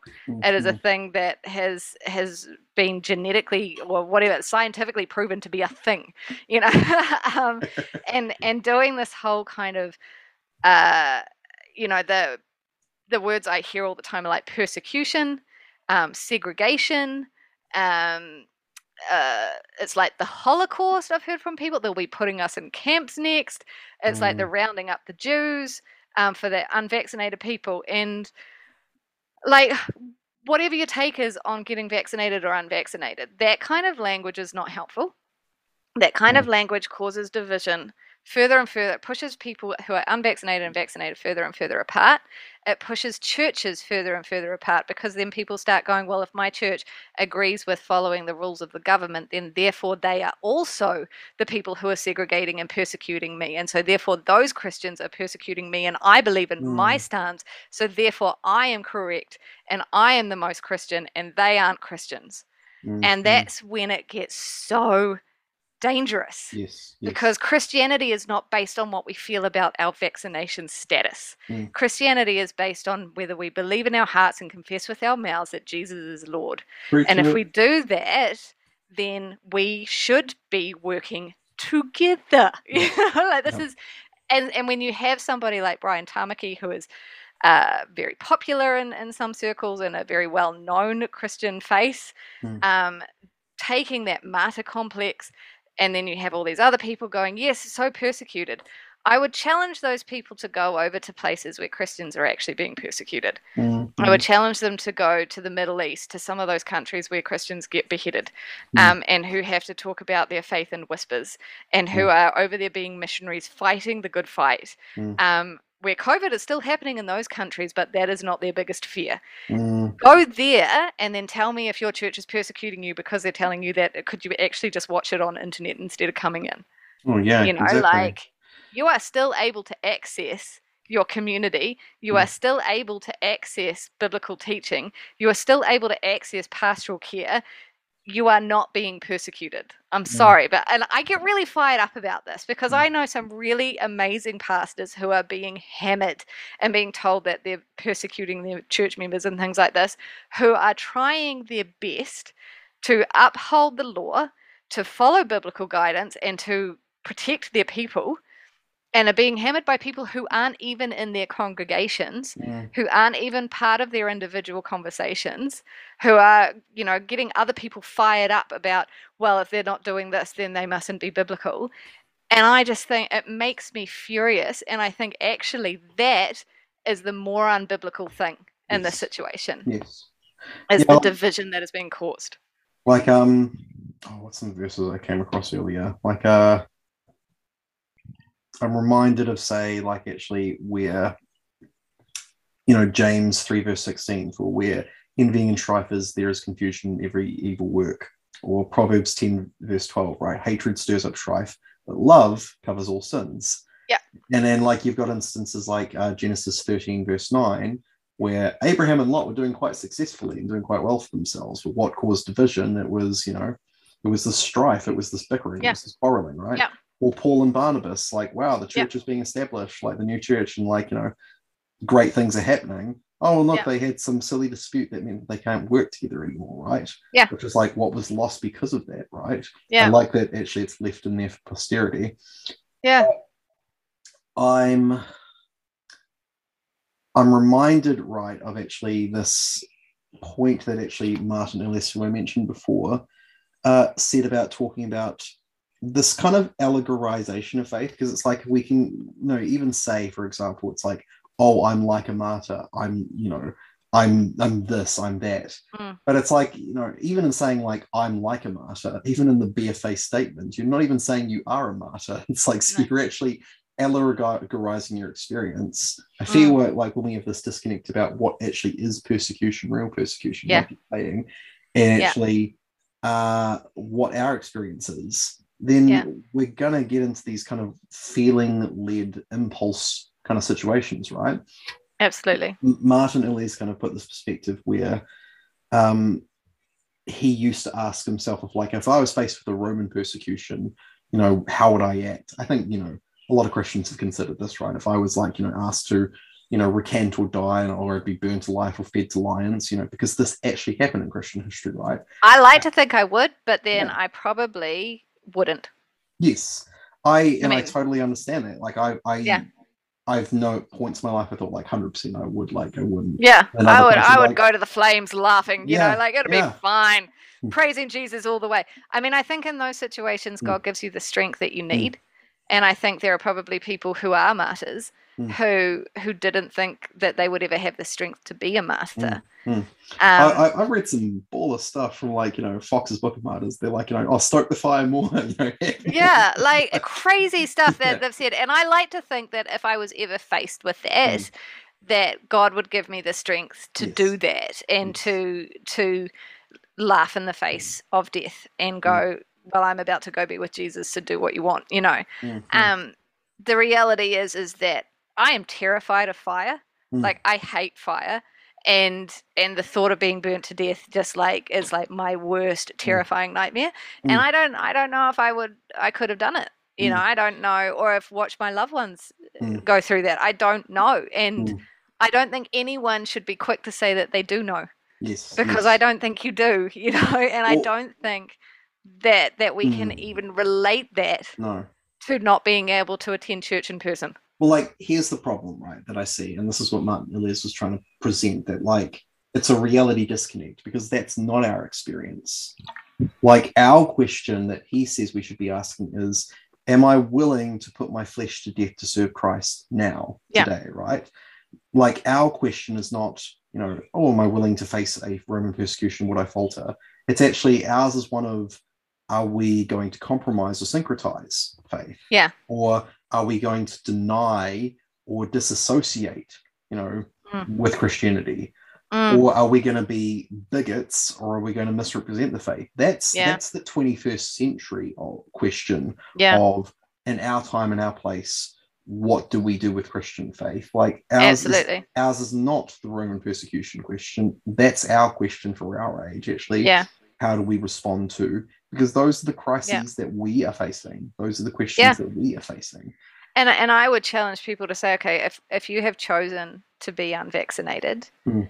then are you willing to set aside your own desire and your own personal needs to be in your community the way that you want to be, Mm. and set it aside and die to self and say, okay. I have chosen this, and so therefore I am Mm. choosing to do church a different way in order to protect the people around me and to show them love Yeah, I because I know, you know, and and I think that is is dying to self. It is Mm. not. That is a more of a martyr thing to do. Mm. You know, is to give up your your your going physically to community than to fight against the church that you love Mm. for your right to be there, even though you have made a personal choice on your vaccination status. You Mhm. know, Mhm. um, you know, and I, I'm facing the question around boosters, and if boosters become mandatory for me, and and uh, will I get it done? And if I don't, then that will have to change the way that I do life, yes. and that's me choosing that because it is my choice, my health. But then I have to take that to well, how do I then lay my life down for my community and my church? and Mhm. my God by acting in a way that is in the best interest of everybody because of my personal choice yes. you yes. know and and i think people have just got so lost in this and it's just something that's making me really sad and really furious to Mm. watch happening and and i think we are doing more damage to the church in our in our desire to do things our way than we are in actually sitting back and going okay well i've made this decision now what does that look like hmm Like I thought it was like timely when you had um oh the talk from um Dr. Ashley Bloomfield, right? Everyone, everyone who was in New Zealand and is a listener. They, Yeah. They've seen the Dr. Daddy Ashley- Bloomfield. Daddy Bloomfield memes. They've seen the mugs. They've seen the shirts. Um, We he love 'em. is our Director General of Health. I think that's the proper title, right? yeah i think so yeah you know, with what happened with the COVID uh, nineteen, uh, you know, pandemic in New Zealand, he's like been the the public face, the government face on actually how we're going to deal with this. So these one he's PM been the very calming influence he's he's fantastic he's been great exactly right. Yeah. Um, and in lockdowns we logged in every day to hear daddy bloomfield tell us that we're going to be okay Did you see? Um, oh, IMDb did like a. It was like uh, they did it talking about the one PM update like it was a sitcom, and then Oh, someone really? made like they made like a friends like you know like uh, cold oh, open awesome. like No, dun, I dun, didn't. dun, dun, dun, dun, dun, dun, like just Oh goodness, that's and amazing. Hipkins. Yeah, I'll send it to you after. The You need to send that to me. cast. Yeah. I think you need to link it below as well. That Yes. sounds amazing. Yeah. you got it, fans. Yeah. but what's interesting is that uh, in more recent months, he actually did a talk for. I think the the the organization is called the New Zealand Christian Institute of Science. Yeah. Um, yeah. I think it's called that. Yeah. Yeah, like I think that's the name, the NZCIS. Because he's Um, an evangelical Anglican Christian, isn't he? Exactly. So Dr. Yeah. Ashley Bloomfield, which may or may not have been known to people, was a evangelical Christian, Anglican evangelical Christian. And so I thought his conversation was quite timely because it was around about the time where we were having the vaccine mandates you know, come through New Zealand. And he was basically saying, listen, I'm willing to actually own the fact that, you know, this is my Christian faith weighing into who I am as a person and why I have done the different things I have done at each step of the crisis. Mm. Um, and I'll, I'll be honest, in the talk that he gave, there wasn't a lot of like well fleshed out, you know, conversation on theology. You know, maybe if the questions had gone that way or the topics, the Mm. content had gone that way, he might have actually fleshed that out more. But it was much more of an advocacy on um, works, on orthopraxis. Mm. Um, you know, he started out by saying the central passage for me is James 3, and actually think about uh, is faith evident in the work that you do? And there was a lot of talk about actually this idea of, you know, for example, kindness as a meta value, or Yeah. um, the second greatest commandment. Love. Yeah. Yeah, love, right? yeah. The yeah. second greatest commandment requiring kindness to neighbors, right? Mm. um, that as a meta value, it's something that all religions have access to. Um, actually, this is how uh, we as Christians and as a society ought to actually respond. yeah. I think that And that's go on. Oh, I was going to say that that doesn't mean that you know either you or I, for people who are listening to this, Mm. that we're advocating that you have to go get vaccinated for your for your neighbor's sake. Yeah. Um, you know, like the choice the to get vaccinated, I still believe should be a choice that is Mm. researched. And I don't like mandates. I don't like something that forces me to have a medical thing done to me that I don't get to choose. Mhm. But if I choose not to, I have to then accept that I have made that decision, and therefore, what does kindness to my neighbor look like now? Mm, Well, it means that if my neighbor's a 90 year old woman with breathing problems, I'm not going to go around and say hey to her. I might start holding up a sign over the fence and saying, Hope you're doing well. mhm. But I'm, you know, like there's there's a difference in the way that we then show that kindness. Um, Mm. and so by all means, do what's best for you and your family by what you believe to be true, but then also be aware that that will change the way that you then express kindness and Yes. love to people. Mm, mm. So exactly, like um, I thought, yeah, it just it was interesting his presentation at this and the timeliness of it. It's almost like kind of like a counter voice, like you know, actually Yeah. kind of say, you know, leaning more on actually what he's uh, what we are to be doing as Christians and Mm. different things. Like he spoke Mm. about the need for leading in humility, or um, you know, this idea of actually the stay home, save lives, be kind message that was Mhm. being publicized with the first lockdown in New Zealand, how Yeah. that was just an essential message. And it, like, you know, you don't need to complicate it. Actually, if we're going to do the loving thing, it really is the simple thing, right? Yeah, Um, Absolutely. And just like very authentic, I felt like even in the 1 p.m. updates, I've had that sense of him. Oh, but- he just seems like a genuine dude. Like I, right? I, like I just want to know you. Like you Yes, seem like an awesome dude. yeah, Yeah. like he talked a lot about as well, like the uh, you know, feeling a sense of imposter syndrome or like you know Mm. doubting himself and like you know He's feeling very real. Mm. yes yes and just trying like he, he said at one point it's like if you tell the truth all the time you don't need to remember what you said was a saying Yeah. he likes to Yeah. Uh Yeah. mine. um he definitely deferred to this idea of faith in yourself and the experience in the health sector as well as good people around him and politicians willing to make these kind of bold calls and that the fact that everyone was in the same boat with the first lockdown he Mm. was actually kind of advocating it's like hey let's just actually make the most of this my worship to god in the particular Mm. role that i find myself my sphere of influence means i'm going to be faithful with that which i know that which i've been given and blessed with Mm. and I feel like that's a really good reminder, actually, uh, in our own instances. It's like, well, how ought we to respond? Um, Mm. as a pastor of an online church, as a Yeah. teacher at a Christian school, as Mm. a um, person who has faced uh, a loss of employment because of the Mm. vaccine mandates by personal choice. There is a Mm. sense in which actually, uh, how now should we live? And Yeah. actually, if we stand on the strength of our convictions, I think there's freedom within the body to do that, but not Yeah. without forgetting love, right? The Yeah. more And I think I think this if we stand in the strength of our convictions, we don't have to scream about it. you know, like if if we are if we are happy with the decision that we have made, we don't have to then force that decision down other people's throats in order to make that decision right. Um, Mhm. we can discuss it openly. You know, like I've been having an ongoing discussion with my sister, who was uh, quite pro vaccines and, and everything and always has been. And then I showed her that uh, statement by the WHO because she has young children.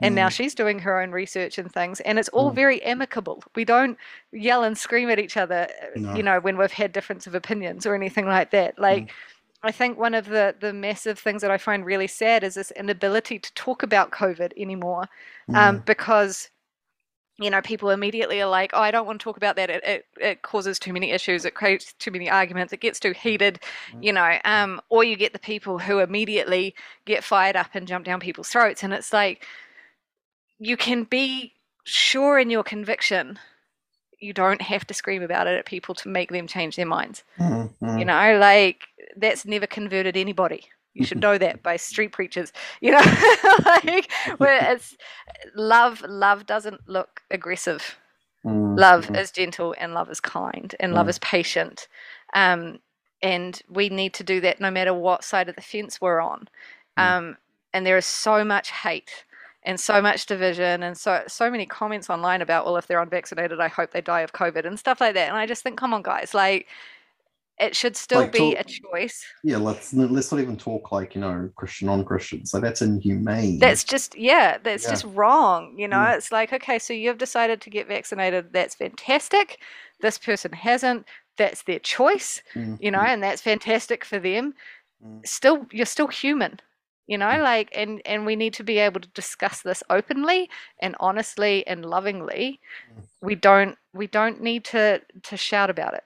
Mm. And I think that's something that I think Bloomfield was really big on. Was just Yes. like, you know, like if if you know what's right for you, then let it be right for you without having to be aggravated about it. You know, like, and I think that's something that Christians in particular could really learn from, um, because we are we do tend to get a bit fired up about our things that we believe, um, which can be good, but also is the world is watching everybody at the moment, and I Mm. don't think it's very impressed with the church's No. perspective on on COVID.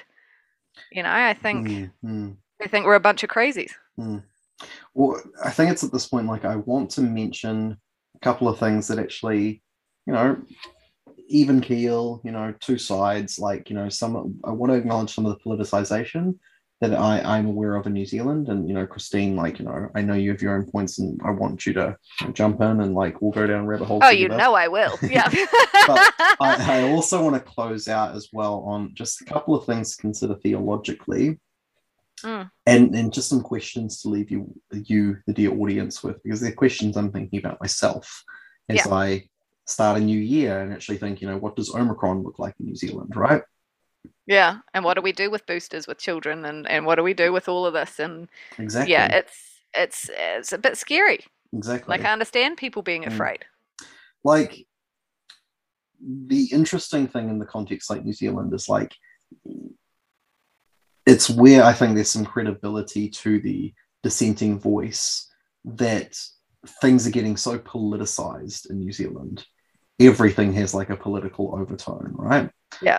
Um, and I feel like, you know, this government, this Labour government, certainly has evident in a number of their approaches a policy of centralization and wanting to consolidate uh, government control. You see it in the Mm. likes of, say, the Three Waters uh, bill that's being put put forward. Um, Yeah. Which I don't actually have so much of a problem with. It's because it's like quality of water, good thing. You know, like actually put it under. I do because Taupo doesn't pay for water at the moment, and we totally will end up paying for water. Yeah, problematic. yeah, I mean um, we've got one of the major water sources for the North Island, so what is that going to mean for us? True, you know? true. So, yeah. Mm. Um, yeah. But I, like, I guess in, in terms of the hierarchy, it doesn't rank as high as some of the other things, right? No, no, like, no, no, it doesn't. No. Like the rapid antigen testing, which is the current thing. Like, um, so Bob McCoskrie of Family First put out this uh, campaign, which was talking about a "Don't Divide Us" campaign, and actually saying, mm. "Listen, we get the need for the vaccine mandate. I actually thought it was quite even-handed from in terms of Christian advocacy. We get mm. the need for the vaccine mandate. Here is another way to do it without actually people losing their jobs and their livelihoods. Let's make yeah. rapid antigen testing um, necessary, viable, widely available, yeah. widely available because it yeah. has been tested overseas. This is like yeah um, and so they actually basically said, like, let's make this available. So the government has actually taken that on. Awesome. Mm. They're actually making rapid antigen testing available. But there's mm. even been politicization around that. The fact that, you know, well, these people who have actually gone out of work, they still can't do rapid antigen testing if they've chosen not to vaccine, uh, to vaccinate, to actually return to work. That hasn't actually been ushered in by the government, right? Yeah. Or the fact that there was a National's been quite good at actually lobbying this at the moment, where they're actually saying, like, um, government saying, oh, there's as many as like 5 million um, rapid antigen testing kits in the country. Let me get those exact numbers. Well, um, 40, there's 50 million ordered, there's 14 million due to arrive in the month, and they've got, mm. like, I think 5 million antigen kits in the country. But there's been this kind of growing report of actually rapid antigen tests are coming from the private sector. So companies that already have them, because they're being, you know, responsible to their employees, they're actually trying to say, okay, we'll work within the system, we'll check, give you a test to see if you actually can work. The government is basically, okay, we're going to take what you already have, and we're also any orders coming in for more tests to your private company, we're just mm. actually going to jump in the middle and say, like, that now belongs to us. So it's the question yeah. of the government is saying we have this many rapid antigen tests. It's like how many of those are actually owned currently by, by you? Sector? Yeah, yeah, by yeah. you, yeah. And so that's kind of like coming from a policy of like let's centralize, um, mm. let's control, right? Um, there was an instance I read about where there was a denial of contracting to private labs. Um, basically, there was um, a quite successful um, private lab called Rako Science, which was actually doing saliva testing for COVID. And they were mm. working, working for the likes of Air New Zealand and like some big profile clients doing mm. some of hmm. their testing. Um, but the government said, no, we're not going to actually, you know, contract with you. Instead, we're going to require all private labs to, we're going to suggest a bill to require all private labs to turn over resources um, mm. and their facilities. And you have to agree to a price that we set for all hmm. those things. Yeah. Um, there is the COVID response bill, which we talked a little bit about in the hate proposals, the hate speech mm. proposals, and mm. the terrorism bill, which also had mm. affords certain kind of powers. Um, mm. in- interestingly, more recently, the Children's Commissioner, which they're proposing they get rid of, and you can just actually speak straight to the government. The, there's the media being paid. Don't even get me started on I that know, one. That makes know, me right? so mad. Yeah. There's the media yeah. being paid according to what they say. Like there's a policy there's there's an infrastructure in place where actually because obviously we're very cash strapped media in mm. the COVID kind of crisis, COVID kind of situation, um, mm. there's been kind of you know some very critical people have called it effectively a gag order, like you know the mm. media mm. can only say stuff that's kind of positive or puts the government in a certain light. They can't say kind of discrepancy pieces, and so it's this kind of overall picture where you see our current government is very happy to centralize and kind of consolidate rather mm. than actually like you know let's hear the multiplicity of voices let's discern what's best and like what's most effective it's right, mm. really about a sense of like either um, it's either ideologically driven that's mm. what the worst i've heard said about it or the mm. best you can say about it is like they just believe they know better than anyone else so yeah. they're not actually willing to take things under advisement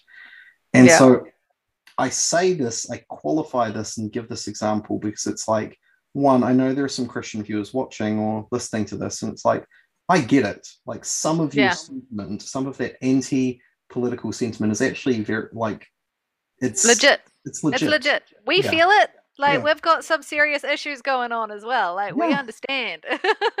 like not to mention that it's like you know if we're talking about dissenting voices around the vaccine like it, it- it's problematic where actually there's a there's a really scathing article um um, really mind-blowing actually just talking about now actually you were talking a little bit about this earlier christine there's more and more information coming about the actual vaccines themselves you know your Mm. pfizer and your i forget the other two Moderna moderna yep and there's one other and Anduza, Anduza, uh something I don't know. It's not over here, so I don't know it. Gosh, this host doesn't check his facts, does he? You know. Point being, like I see, there's more and more information coming out about that they're not as effective, and there's actually some serious Yeah. concerns about the effectiveness of them. You know, yeah, which is why people I mean, saying, apparently now they're saying that vaccinated people can actually transmit COVID more easily than unvaccinated people. which is and- wild. Yeah, Which particularly the more boosters you get, the more highly susceptible you are to COVID and to Mm. passing it on. Mm. And that's extremely concerning, you know. Mhm, And mhm. it's like, okay, along with all the other Mm. side effects uh, that are, are now being talked about, particularly like myocarditis and stuff like that. So Mm, mm, mm. it's worrying. It's yeah, worrying. This this article um, it's called the long read jacinda ardern science and covid mandates events facts and Remember this- policies on. This is an opinion piece, this one, Opinion, but you can follow the links in it to uh, roundtable discussions and things that doctors are having. So just be aware of that. Yeah. Um, this guy, uh, Guy Hatchard, he's a, a Dr. Guy Hatchard. He's a statistician and former senior management uh, manager at Genetic ID, was a global food safety testing and certification laboratory. Um, but it's it's interesting. He talks about some of his, credentials in the piece and everything, and how he actually was kind of invited in some in, in a consultancy advisory role to some of the government making decisions around, say, Mm. the public health response to COVID in New Zealand last year. So, uh, and it sounds like he's he's followed the same kind of trajectory as we have almost Yes, like started yes. off being very positive about how the government was dealing with this unprecedented kind of pandemic situation mhm, and then becoming more and more and more concerned as things have Mhm. gone on mhm. it's a very interesting it is a long read but it's It is very long read, interesting yes. yeah But I think, um, yeah, like I, it was interesting. Did you have you heard about this um this alternative medicine ivermectin? Have Yes, I about that? have. Yeah, yeah, yeah. I've heard that Joe Rogan talks quite a bit about it, which right. is really interesting. Yeah. Well, well, I know a lot of people hate Joe Rogan, but I Yeah. love hearing an interesting voice. So yeah. I love Joe Rogan, so hate it. yeah. Come at me, come at me. You know, like- Yeah. Well, he he was he was curious that he um he took it himself. Um, did. and like within say five days was apparently back at the gym, like you know, feeling 100 percent again. Yeah. And so CNN basically was uh they did a, like a hit piece basically saying it's like oh he's taking something for parasites and horses like he's taking Yeah. a hor- horse dewormer to horse treat. COVID Yeah. nineteen and he like basically like he had a CNN host on the pod his podcast Mm. and was saying like why did you lie because like Yeah. you know like that's that's not what blatant lie. happened yeah it was a Yeah. blatant lie actually ha- how it came about and what was said um I, I just love that he kind of spoke truth to power and kind of called it Yeah. exactly as it was um And there is there is research that now shows that there's a state in India um, Uh, where they have Andhra Pradesh is I think the name. Is it. Have you Yeah, got that? Oh, look at you! I'm just Yeah. jumping in and stealing all your research. it. Um, but there's a province in India where they couldn't get the vaccine to these people, and it was being hit really, really hard Mm-hmm. by COVID, and lots of people were dying. And so they rolled out ivermectin plus some other um, like health stuff that was not vaccines um, to I think they sent a kit to every family in the region and they pretty much smashed COVID Hmm. like the it's it, the rates just dropped like crazy and Mm. they're like a basically a living um, experiment that Mm. worked uh, without vaccines so it's yeah it's it's interesting when you hear this stuff because the the popular media would say that ivermectin is so bad and it doesn't work and all this kind of thing whereas for this very poor uh, province in india it worked amazingly. And pre-warning, if you look up on Google ivermectin, um, Indian province, it'll come up with a whole page, two pages of like why it doesn't work, why this wasn't effective. Like it's you know, so just be aware of a little bit of confirmation bias. You know, if you do want to Yeah. do your own research, just kind of be aware. Use. DuckDuckGo. Don't use Google. That's good. Duck, duck, go. yeah, that's good. yeah, because it's Yeah. like you, you want to hear pieces that are like even-handed, you know, both ends, Yeah, you you know, do. like supportive and yeah. detracting, right? So you can Yeah. make up your own mind about the stuff. Um, Mm. there, there was even an example. I forget it was it was a northeastern European country that um, did very few preventative measures. You know, they had a Sweden? I think it, it's, it was either Switzerland or Finland, but they basically said like we're going to do very little, and then initially their numbers of deaths and cases skyrocketed. It- I think it was Sweden. I have a feeling Yeah. it was Sweden or Finland. One of those two, Yeah. like like real north. Yes, Yeah. and they initially skyrocketed, and everyone was kind of like Yeah. decrying them and saying like, "See, it didn't work and everything," Didn't work. And then- yeah, and then the numbers dropped off dramatically yeah, because they basically were saying like, "Oh, okay, so it's just kind of run its course, and we've got herd immunity in the in the population without all the need Mm. of these kind of uh like extraneous measures, all these kind of Yeah. additional measures on top of. Um, so they're interesting kind of in the discussion as a case of like, uh, you know, okay, if we don't do lockdowns, for example, if we actually do kind of like non-invasive measures, does Mm. the virus itself just run its course? yeah. Um, because no one can deny like the economic fallout. Like in, oh, in, I in- worry about what it's going to be for our kids. Like Oh, it's yeah. going to be nuts. This Mm. lockdown period has been just slammed us economically. But we've I mean, seen- there's Go on, go on. I was just going to say, I also know people in the states. Um, I won't say who or where, but they um, are in a. I mean, they're they're in a town um, that I, uh, and they haven't got vaccinated. Mm, They've had COVID three times, and each time it's like better, mm, and like it's just like a flu. Like they've just, you know, and like that's most of that particular region uh, has had quite a lot of people have COVID, and they just are going with it, you know, and it's not been a huge issue. So Yeah, I've heard that that's some of the conversation around Omicron, right? That they say Mm. actually like because it's more transmissible, but it's not as like it's not as deadly. Like this Mm, is the thing that people are like. I've seen so many reports of like Omicron. Oh no, it's coming to New Zealand. It's like fear mongering to the days. Mm. When you actually look at the death rates over in the UK in particular, Mm. they are nowhere near as bad as with Delta. Mm. And most people have a bad cold, and that's it. Mm, And mm, it's like there's so much fear mongering in the press because fear sells. And we Mm, need to be mhm. really aware of that. And I, I know people who avidly read the news every day to find out Mm. what's going on with COVID.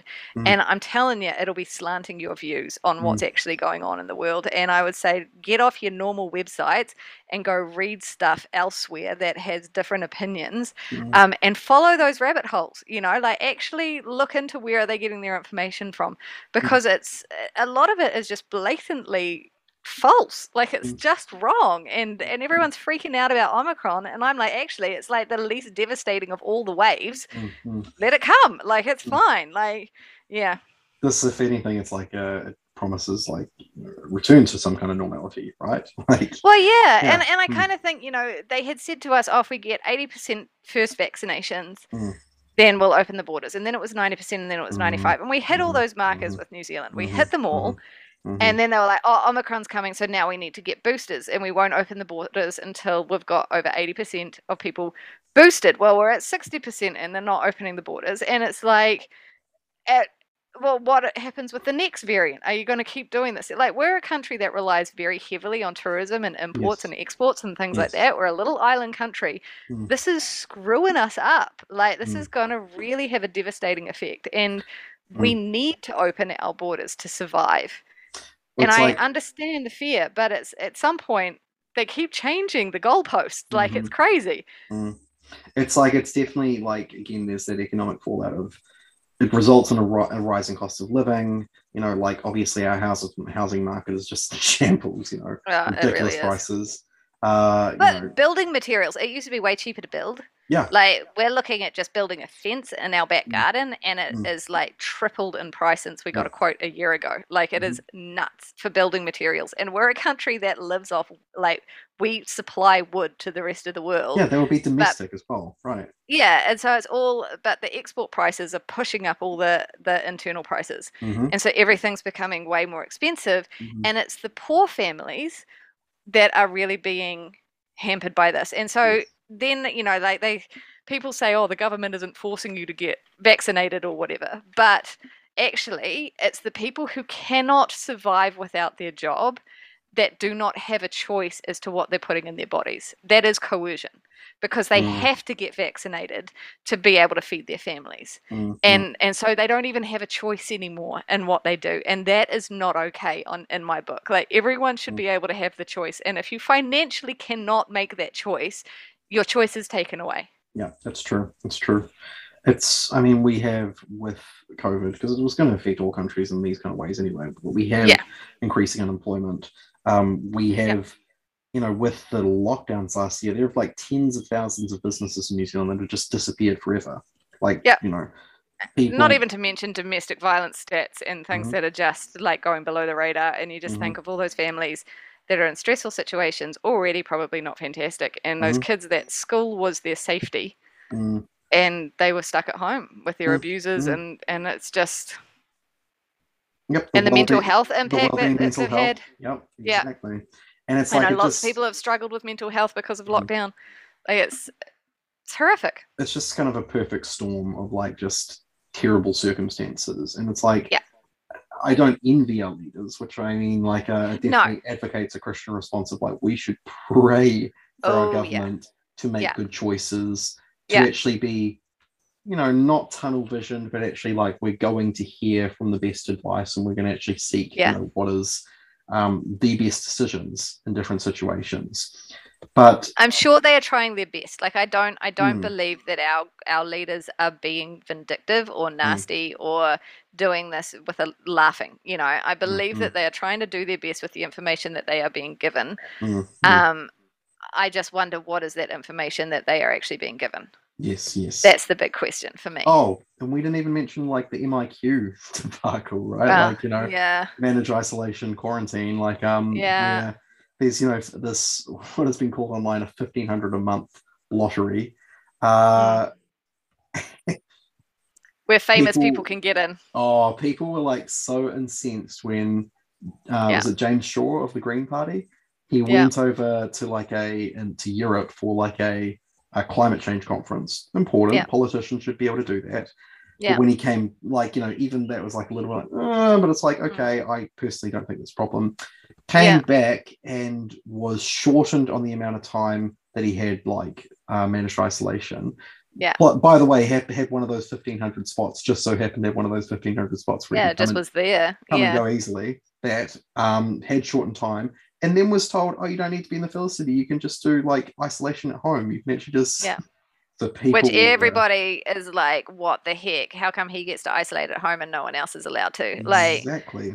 yeah. Exactly. It was a total like, you know, oh, like different standard for, you know, the people in power, basically. Um Yeah. some people were talking about, oh, you know, Jacinda had had to cancel her wedding. It's, you know, so Oh, sad. She's just like one of us. But some people have said, well, it's kind of like virtue signaling because you were getting, know, Lorde to come into the country to come and perform at your wedding. Yeah. And she just happened to get an MIQ spot. Yeah. but Just amazingly opened up. Yeah. Amazingly, right? Like yeah. Yeah. or this one I'm like less, you know, I'm less of a problem with, but like this idea of these property investors that were willing to offer sign a pledge that they would actually invest $10 million into New Zealand, that Mm. they actually got kind of like a priority in the MIQ Mm. that they could actually come Mm. into New Zealand as well. Yeah, but then there are overseas people who are buying up all our housing and then causing the housing market crisis that we're having as well. So it's kind of Mhm, like, where do we want them? Mm. Yeah, exactly, exactly. but then- yeah, I do. Yeah. And then you have the problem of like there's only you know it's been publicized in the news any number of times there's only 200 icu beds right like uh intensive care unit beds in the bed in the country it's like in the whole of Lakes District, which is where I am, Mm. right? Which is Rotorua, Taupo, Tokoroa, Mm. um, right down to uh, like it's like the whole central plateau lakes right out to the almost to the edge, you know, like Mm. um we have four ICU beds. are you kidding me Four. Yeah. Four. And so if anything happens, basically people get sent up to Waikato or to Auckland. Um, we have Will four ICU 10? beds. will they have 10 or they Yeah, maybe. Yeah, they might be in a hallway instead of out on the street. Um, but they have it. That hasn't changed since the beginning of the pandemic. There hasn't been any more money put into making more ICU spaces. There Mm. hasn't been any more nurses trained up. There Mm. haven't been, you know, that is hugely problematic to me Mm, because mm, they've mm. had two years Yes. to yes. to pump money into that sector to make sure that if anything did happen, it would be okay. Um, and so this whole like, oh, but there wouldn't be enough ICU stuff, so we don't want the hospitals to get overloaded. You had a chance to fix that, and you didn't. And so Like, that's on you. Like, wasn't, and then wasn't Grant Richardson? He's like, you know, with this hundred and fifty million dollars plus that they've actually had in the budget for COVID nineteen, it's gone to all these kind of like you know, subsidiary things that have nothing to do with COVID. Like, uh, yeah, it's yeah, it's gone to very bizarre places. yeah, so Yeah. it's like, you know, wouldn't you want that to go to ICU beds? You know, Yeah. kind of a I mean, I understand a lot of the money going into bailout businesses and stuff that have needed it. Sure, like, and I respect, yeah, I respect sense. that they were doing that. You know, particularly our tourism industry. Like, they have Mm. needed a hell of a lot of help over the last little while. Mm. But to not be pumping money into ICU and into mental health, Mm, um, to is just majorly dropping the ball. mm, um, mm, And that's it, that is really concerning because it hasn't actually changed the issue mm, at mm, all. mm. So if another pandemic happened, would be in exactly the same situation Mm. when they had the chance to actually sort it out for the Mm. in this pandemic and to give us another 100 beds or whatever which is still ridiculously low for New Mhm. Zealand but Mhm, you know like yeah it's they've dropped the ball mm, mm. they've dropped the ball they started off with a hiss and a roar and they've gone and dropped the ball Mm, mm, exactly right. So it's like I give we're giving that context, both of us here, to actually say like we understand that sentiment that it's like, what's our government doing? This is really frustrating because it's like yeah that needs to be validated to actually say like, well, a Christian response needs to take into consideration when there is ineptitude or as there is, you know, not the best courses of actions taken that could have been taken, right? yeah Um, and you can you can say that stuff Mm. without being divisive yes. you know like and i think for me the big thing is unity within the church like being speaking out against politics that is our right in a democratic society to say you've dropped the ball and i am not okay with this you know? Which, like- as a Christian, being in a democratic society, you are afforded that right to be able to exercise that. exactly. So they recently they're having a mental health um, overhaul of the mental health act at the moment and i have put in uh, a submission of my thoughts on on it because you know i've been intimately involved with the mental health uh, sector for Mm. many years for many different reasons Mm. and um you know and so i have a lot of insight into that and Yes. i know that they're dropping the ball there you know and so i will be strong worded in that but at the same time i'm not then going to turn around and Mm. take all of that political frustration into my church and start attacking people who Mm. don't agree with me who are saying Yes. that the mental health act is fantastic and the mental health system is amazing i can have a discussion with them but i'm not going to cause division over it and i think that need, we need to have that same kind of mentality when it comes to covid which is a lot more emotional for a lot more people and we need to be aware that we can speak out truth to power Yes. without then turning around and dividing our communities. Mm. It's like I, I love the the both andness of scripture because it's like you have the book of Colossians, which is like total political theology and propaganda. It's like, oh, the way they're talking about Jesus in chapter one is like the way they talk about Caesar. So this is Yeah. like this is a revolutionary statement. Like, you know, this Yeah. is political dynamite. And yeah, then you have in like it's Romans, going to get them killed. yeah, exactly, Yeah, exactly. But then you have in Romans 13, like pray for those in authority. Like, Yeah, pray, pray for those to actually make right decisions. So there's actually a sense of, you know, we're in this world but not of it. Yeah. That's always been the case, you know, within our Christian belief. There's there's this advocacy of we want to pray for them because Mm. they're in a difficult position being in Mhm. that situation. Like and yeah, and you get- can speak truth without hate. Yes, you know so like there's a difference between attending a protest about something and then threatening to blow something up you know like there's, Yes. there, there's those are two very different stances Mm, even though they might have the same end goal and it's Mhm. like how how are we expressing our frustration Mm. are we doing it in love are we speaking to power in a way that is still uh, honoring the Mm. people in power that is still respectful of them and the the information that they have that we don't have Mm. but is also saying you need to hear us as Mm. well Mhm, um, mhm. you know and we are not in a country that has a, a dictator that we need to fight against in order Uh. for human rights to be seen jacinda is No. not demon possessed she is not the devil she is not hitler she is a, a young woman um, my age, you know, who is doing her best to lead the country through crazy, crazy times, and we do need to Probably pray for her. Even probably fear based on a lot of her decisions. I think that's my yeah, I think so. And she probably is is getting so much more information from so many different sides. If you feel confused, how confused must she feel? Mm. Um, you know, have compassion for her, even as you are saying, I don't agree with what you're doing Mm, here. mm. Um, because there's there's nothing you're, you're going to be heard a lot more Mm. when you stand and say it in a place of love yes. and say, you know, I, I really want you to get this right for us, Jacinda, Mm. than if you go, I hate you, burn in hell. You know, like that's not going to get through to anybody. That's just going to get shut down. Yep. Yep. Like uh, in terms of our advocacy, um, I'm going to give uh, Kristin a quick little pop quiz. no, Uh, okay. because uh, it harkens back to where we actually started with this podcast. Um, I'd love Okay. you to tell me who do you think said this? oh Lord. Uh, who do you think said this? Um, I shall ask God mercifully to protect us. Then I shall fumigate, help purify the air, administer medicine, and take it. I shall avoid places and persons where my presence is not needed in order not to become contaminated and thus inflict and pollute others and so cause their death as a result of my negligence. If God should wish to take me, he will surely find me, and I have done what he has expected of me, so that I am not responsible for either my own death or the death of others. If my neighbor needs me, however, I shall not avoid, avoid a place or person, but will go freely as stated above. See this as Oh. such a God fearing faith, because it is neither brash nor foolhardy and does not tempt God. Who I that? like it. Good day. Who do you Someone incredibly wise who said that. Oh, um, are we talking? Give me, give me like early church, middle church. Middle church? church. It's not Middle recent. church. That's that's the surprising thing. I wouldn't have thought it was recent. I would have thought someone like St. Francis of Assisi or something like that be have said guess. something like that. Mm. Yeah, I, I feel like it's a monk or or someone like that, you know, who who Uh. was Christian but facing a plague. This was our dear old Martin Luther. Ah, there you go. this? Yeah, yeah. Mm. Not a And we- monk. Yeah, and we talked about the plague, right? We talked Yeah. about that was what he was facing. Yeah. Um, he was t- talking about the situation where actually, in his own lifetime, he refused. He he faced the plague. He refused to flee Wittenberg.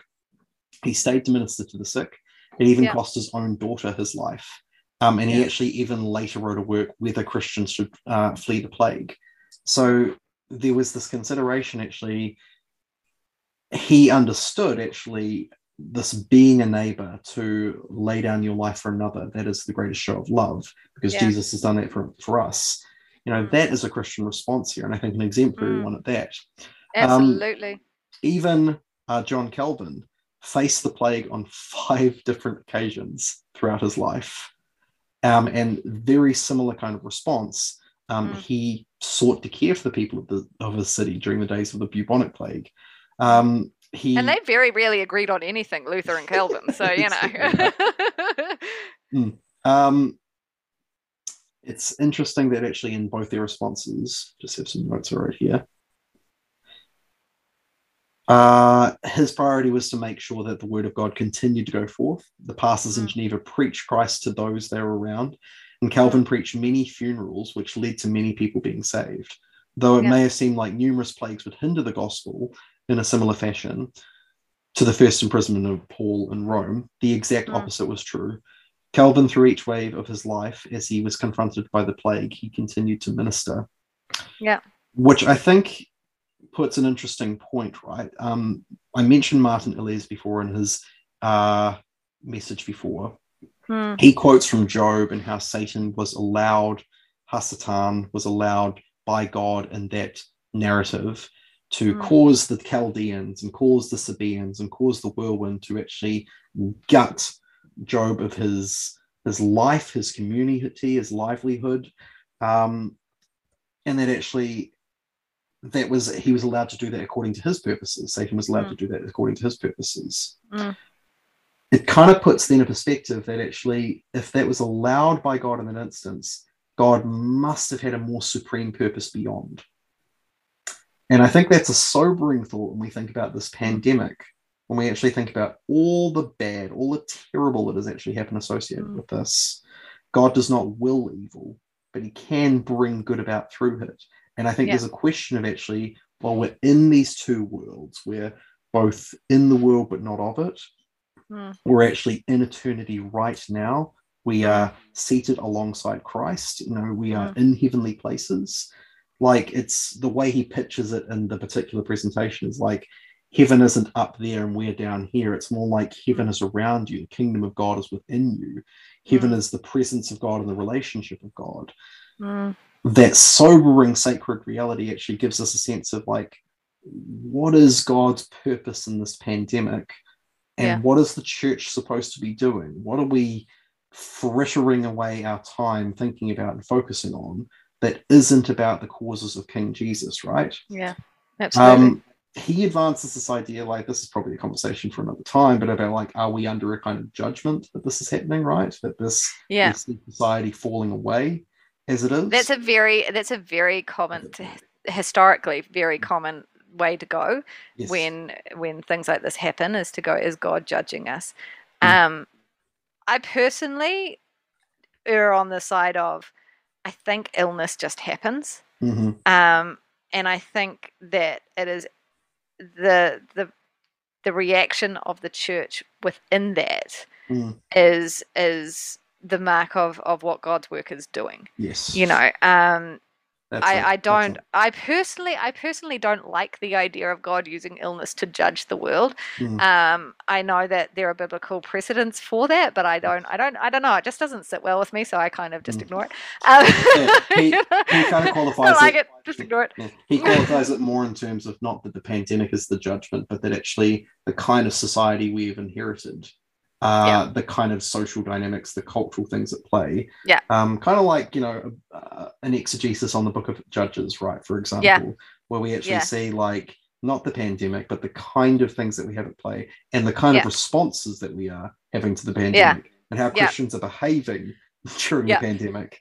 I mean, I think God definitely uses these situations to mm. strengthen and to build his church and yes. also to whittle away his church sometimes. Yes, yes. Um, it definitely sorts out wheat from chaff sometimes. But it, mm. um, I think that, yeah, it's it's our response mm. to God's work in that, you know, mm-hmm. that, mm-hmm. and and so for example, like I mean, I was thinking about that that quote you just read, Luther's quote, and mm you know, one of the things that I have done in my community, and this isn't to toot my own horn, this is just something that I decided to do, is even though I'm vaccinated, I have gone, there's a Facebook page for uh, unvaccinated people in Taupo. And I mm. have joined that, and I've joined the Voices for Freedom group to say, I am a pastor who is willing to come into homes if if you need somebody um, and your church isn't available to do that you know um, because i feel that that is we need bridges we need to fill those gaps where yeah. people are starting to go well you know you're on that side and i'm on this side and how do yes. you to actually be like yeah okay so i'm i'm vaccinated but i'm still here with you in this and i still mm. respect your choice mm. and i'm still think you're human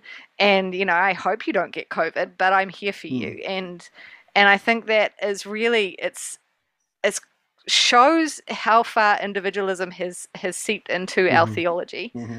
Mm-hmm. when we are unable to do that mm-hmm. and we start pushing our own way of doing things as the right way. Mm-hmm. And I think that's really dangerous. And I think mm-hmm. it shows hugely uh, for the West, particularly at the moment, mm-hmm. um, how far individualism has gone mm-hmm. to where we look at it and go, well, it's about community. And it's like, is it? Mm-hmm. Or is it about you at the moment? Well, it's like I think like your your advocacy there is like it's again thinking about actually what is our response, what is our individual response, mm. right? Because I think. But not even individual response. What is our response as to our a communities? Church? Yes, forgive yeah. me. I'm not. I'm not wanting to just. I'm not wanting to take away from you saying. No, no, no. But like, so if we're yes. part of a church that has decided to go in a certain direction, and we have committed to that church, and we have have said we believe in this ministry up until this point, you know, like is it our own individual desires that is pushing us away from that ministry or Mm. are we going to get on board and go okay i don't like this it makes me a bit uncomfortable because i would prefer to do it a different way but i am supporting this ministry because i believe in these leaders who have supported me who have worked with me who have given me pastoral care and support for however many years i've been involved in this and so therefore i will support them back yes. you know and i will support this church back because they have given so much to my life and yeah, and yeah. that i think is about putting our own lives down for our our body our local Mm, body you mm. know That kind of um, altruistic trust, hey. yeah because Mm. you know like as a, as a pastor i put Mm, a lot of myself into you know the work that i do with other people you know i i i pour myself out for other people and and i like to think that they trust me enough to come to me with their problems so therefore they would trust me enough if i if i made a decision that they might not like that they mm, would trust that i had prayed about it and i had Mm. done bible study and you know because they Mm. had trusted me in other times mm, um and so I, I like to think that they would support me mm, if I made a call that they were like, well, I'm not sure what I think about that, but I'll support you until I've done enough research, until I think you're a flaming heretic or whatever, you know, like yes. that they wouldn't just go, no, I don't like it. Like that they would trust me a little bit. And I think that Mm. shows a real lack of trust Mm, and a real lack of love towards our leaders Mm. and um, and our churches. And I, I think that's really Mm. sad.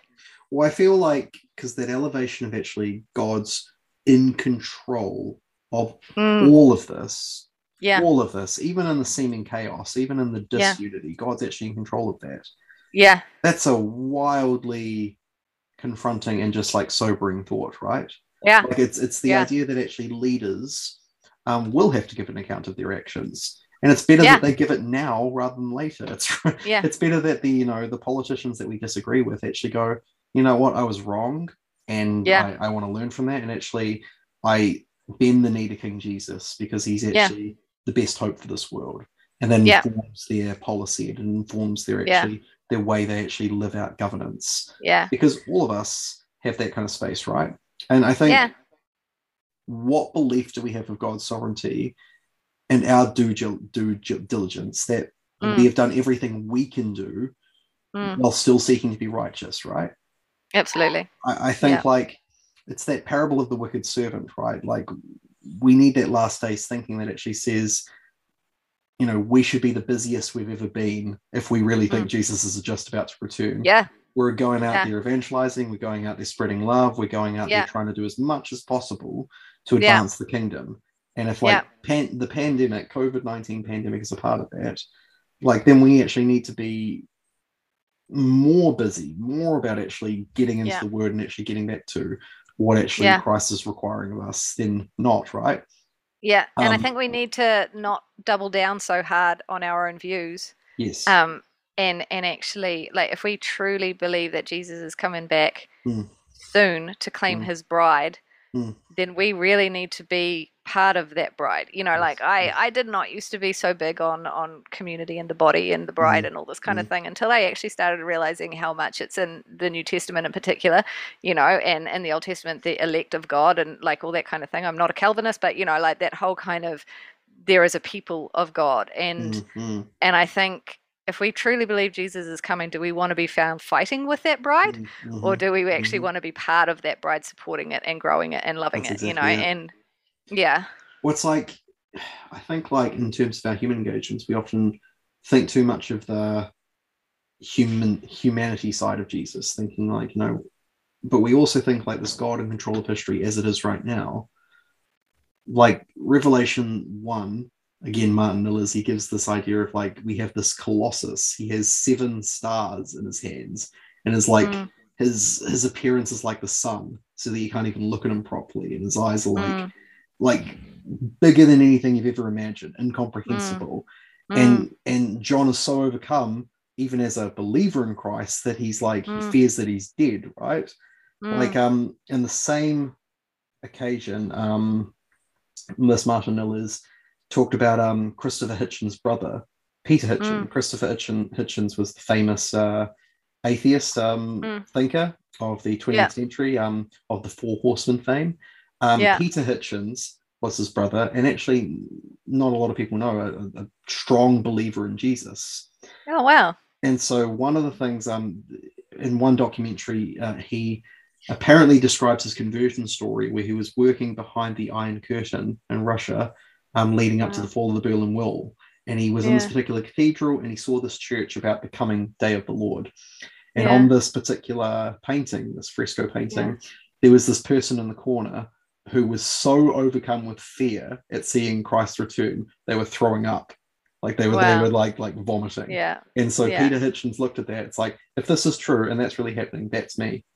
That's Yeah, me right now. Absolutely. And he gave Yeah. his life to Christ right then. Because it's this idea of like, if we really believe that Christ is in in control and that vision Mm. of actually isn't just like an allegorized, oh, super spiritual reality, so therefore not real. Like, no, like Jesus This is the judge of the world. is the judge of the world and he's in control Mm. right now and actually the the mode of operation that he's wanting to do right now is in the midst of all this seeming chaos and wanting the church to be church wanting the bride to Mm. be faithful wanting us to follow the same commandments that haven't changed Mm, be love you know be salt and light mm, represent me well in the world like they haven't Mm. changed up until he returns mm.